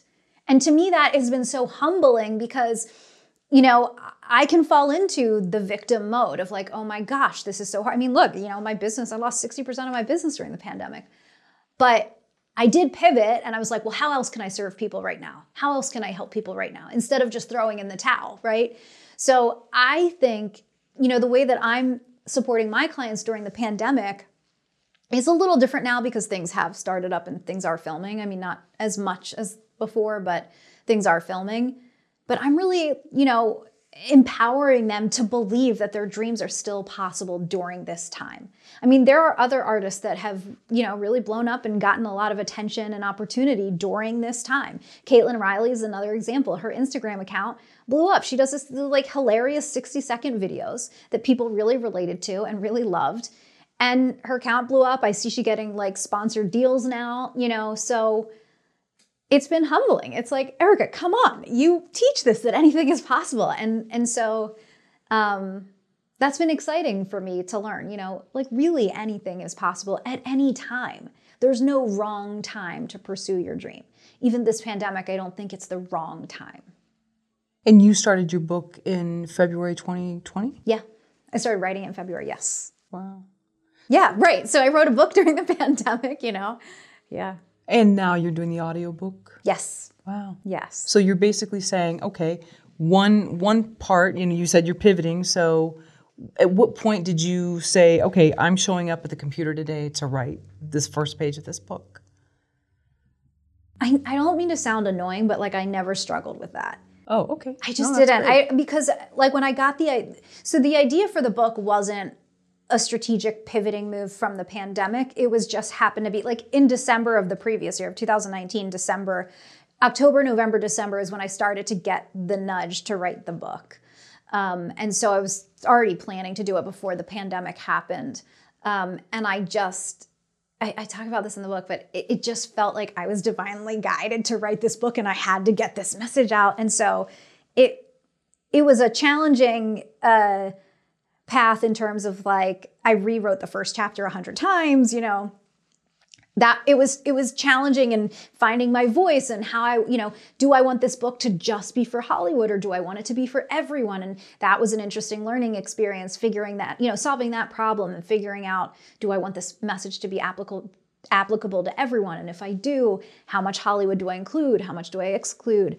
So there was you know challenges in in that aspect but I never really struggled with like oh my gosh I have to sit down at the computer today and write this Right, going back, you said you're a self starter. Yes, I, I just felt very inspired to do it. But like, look, the audiobook is taking me forever because because it's so much work and, I, and I'm not really sitting. I've only recorded like a chapter and a half. So, uh, yeah.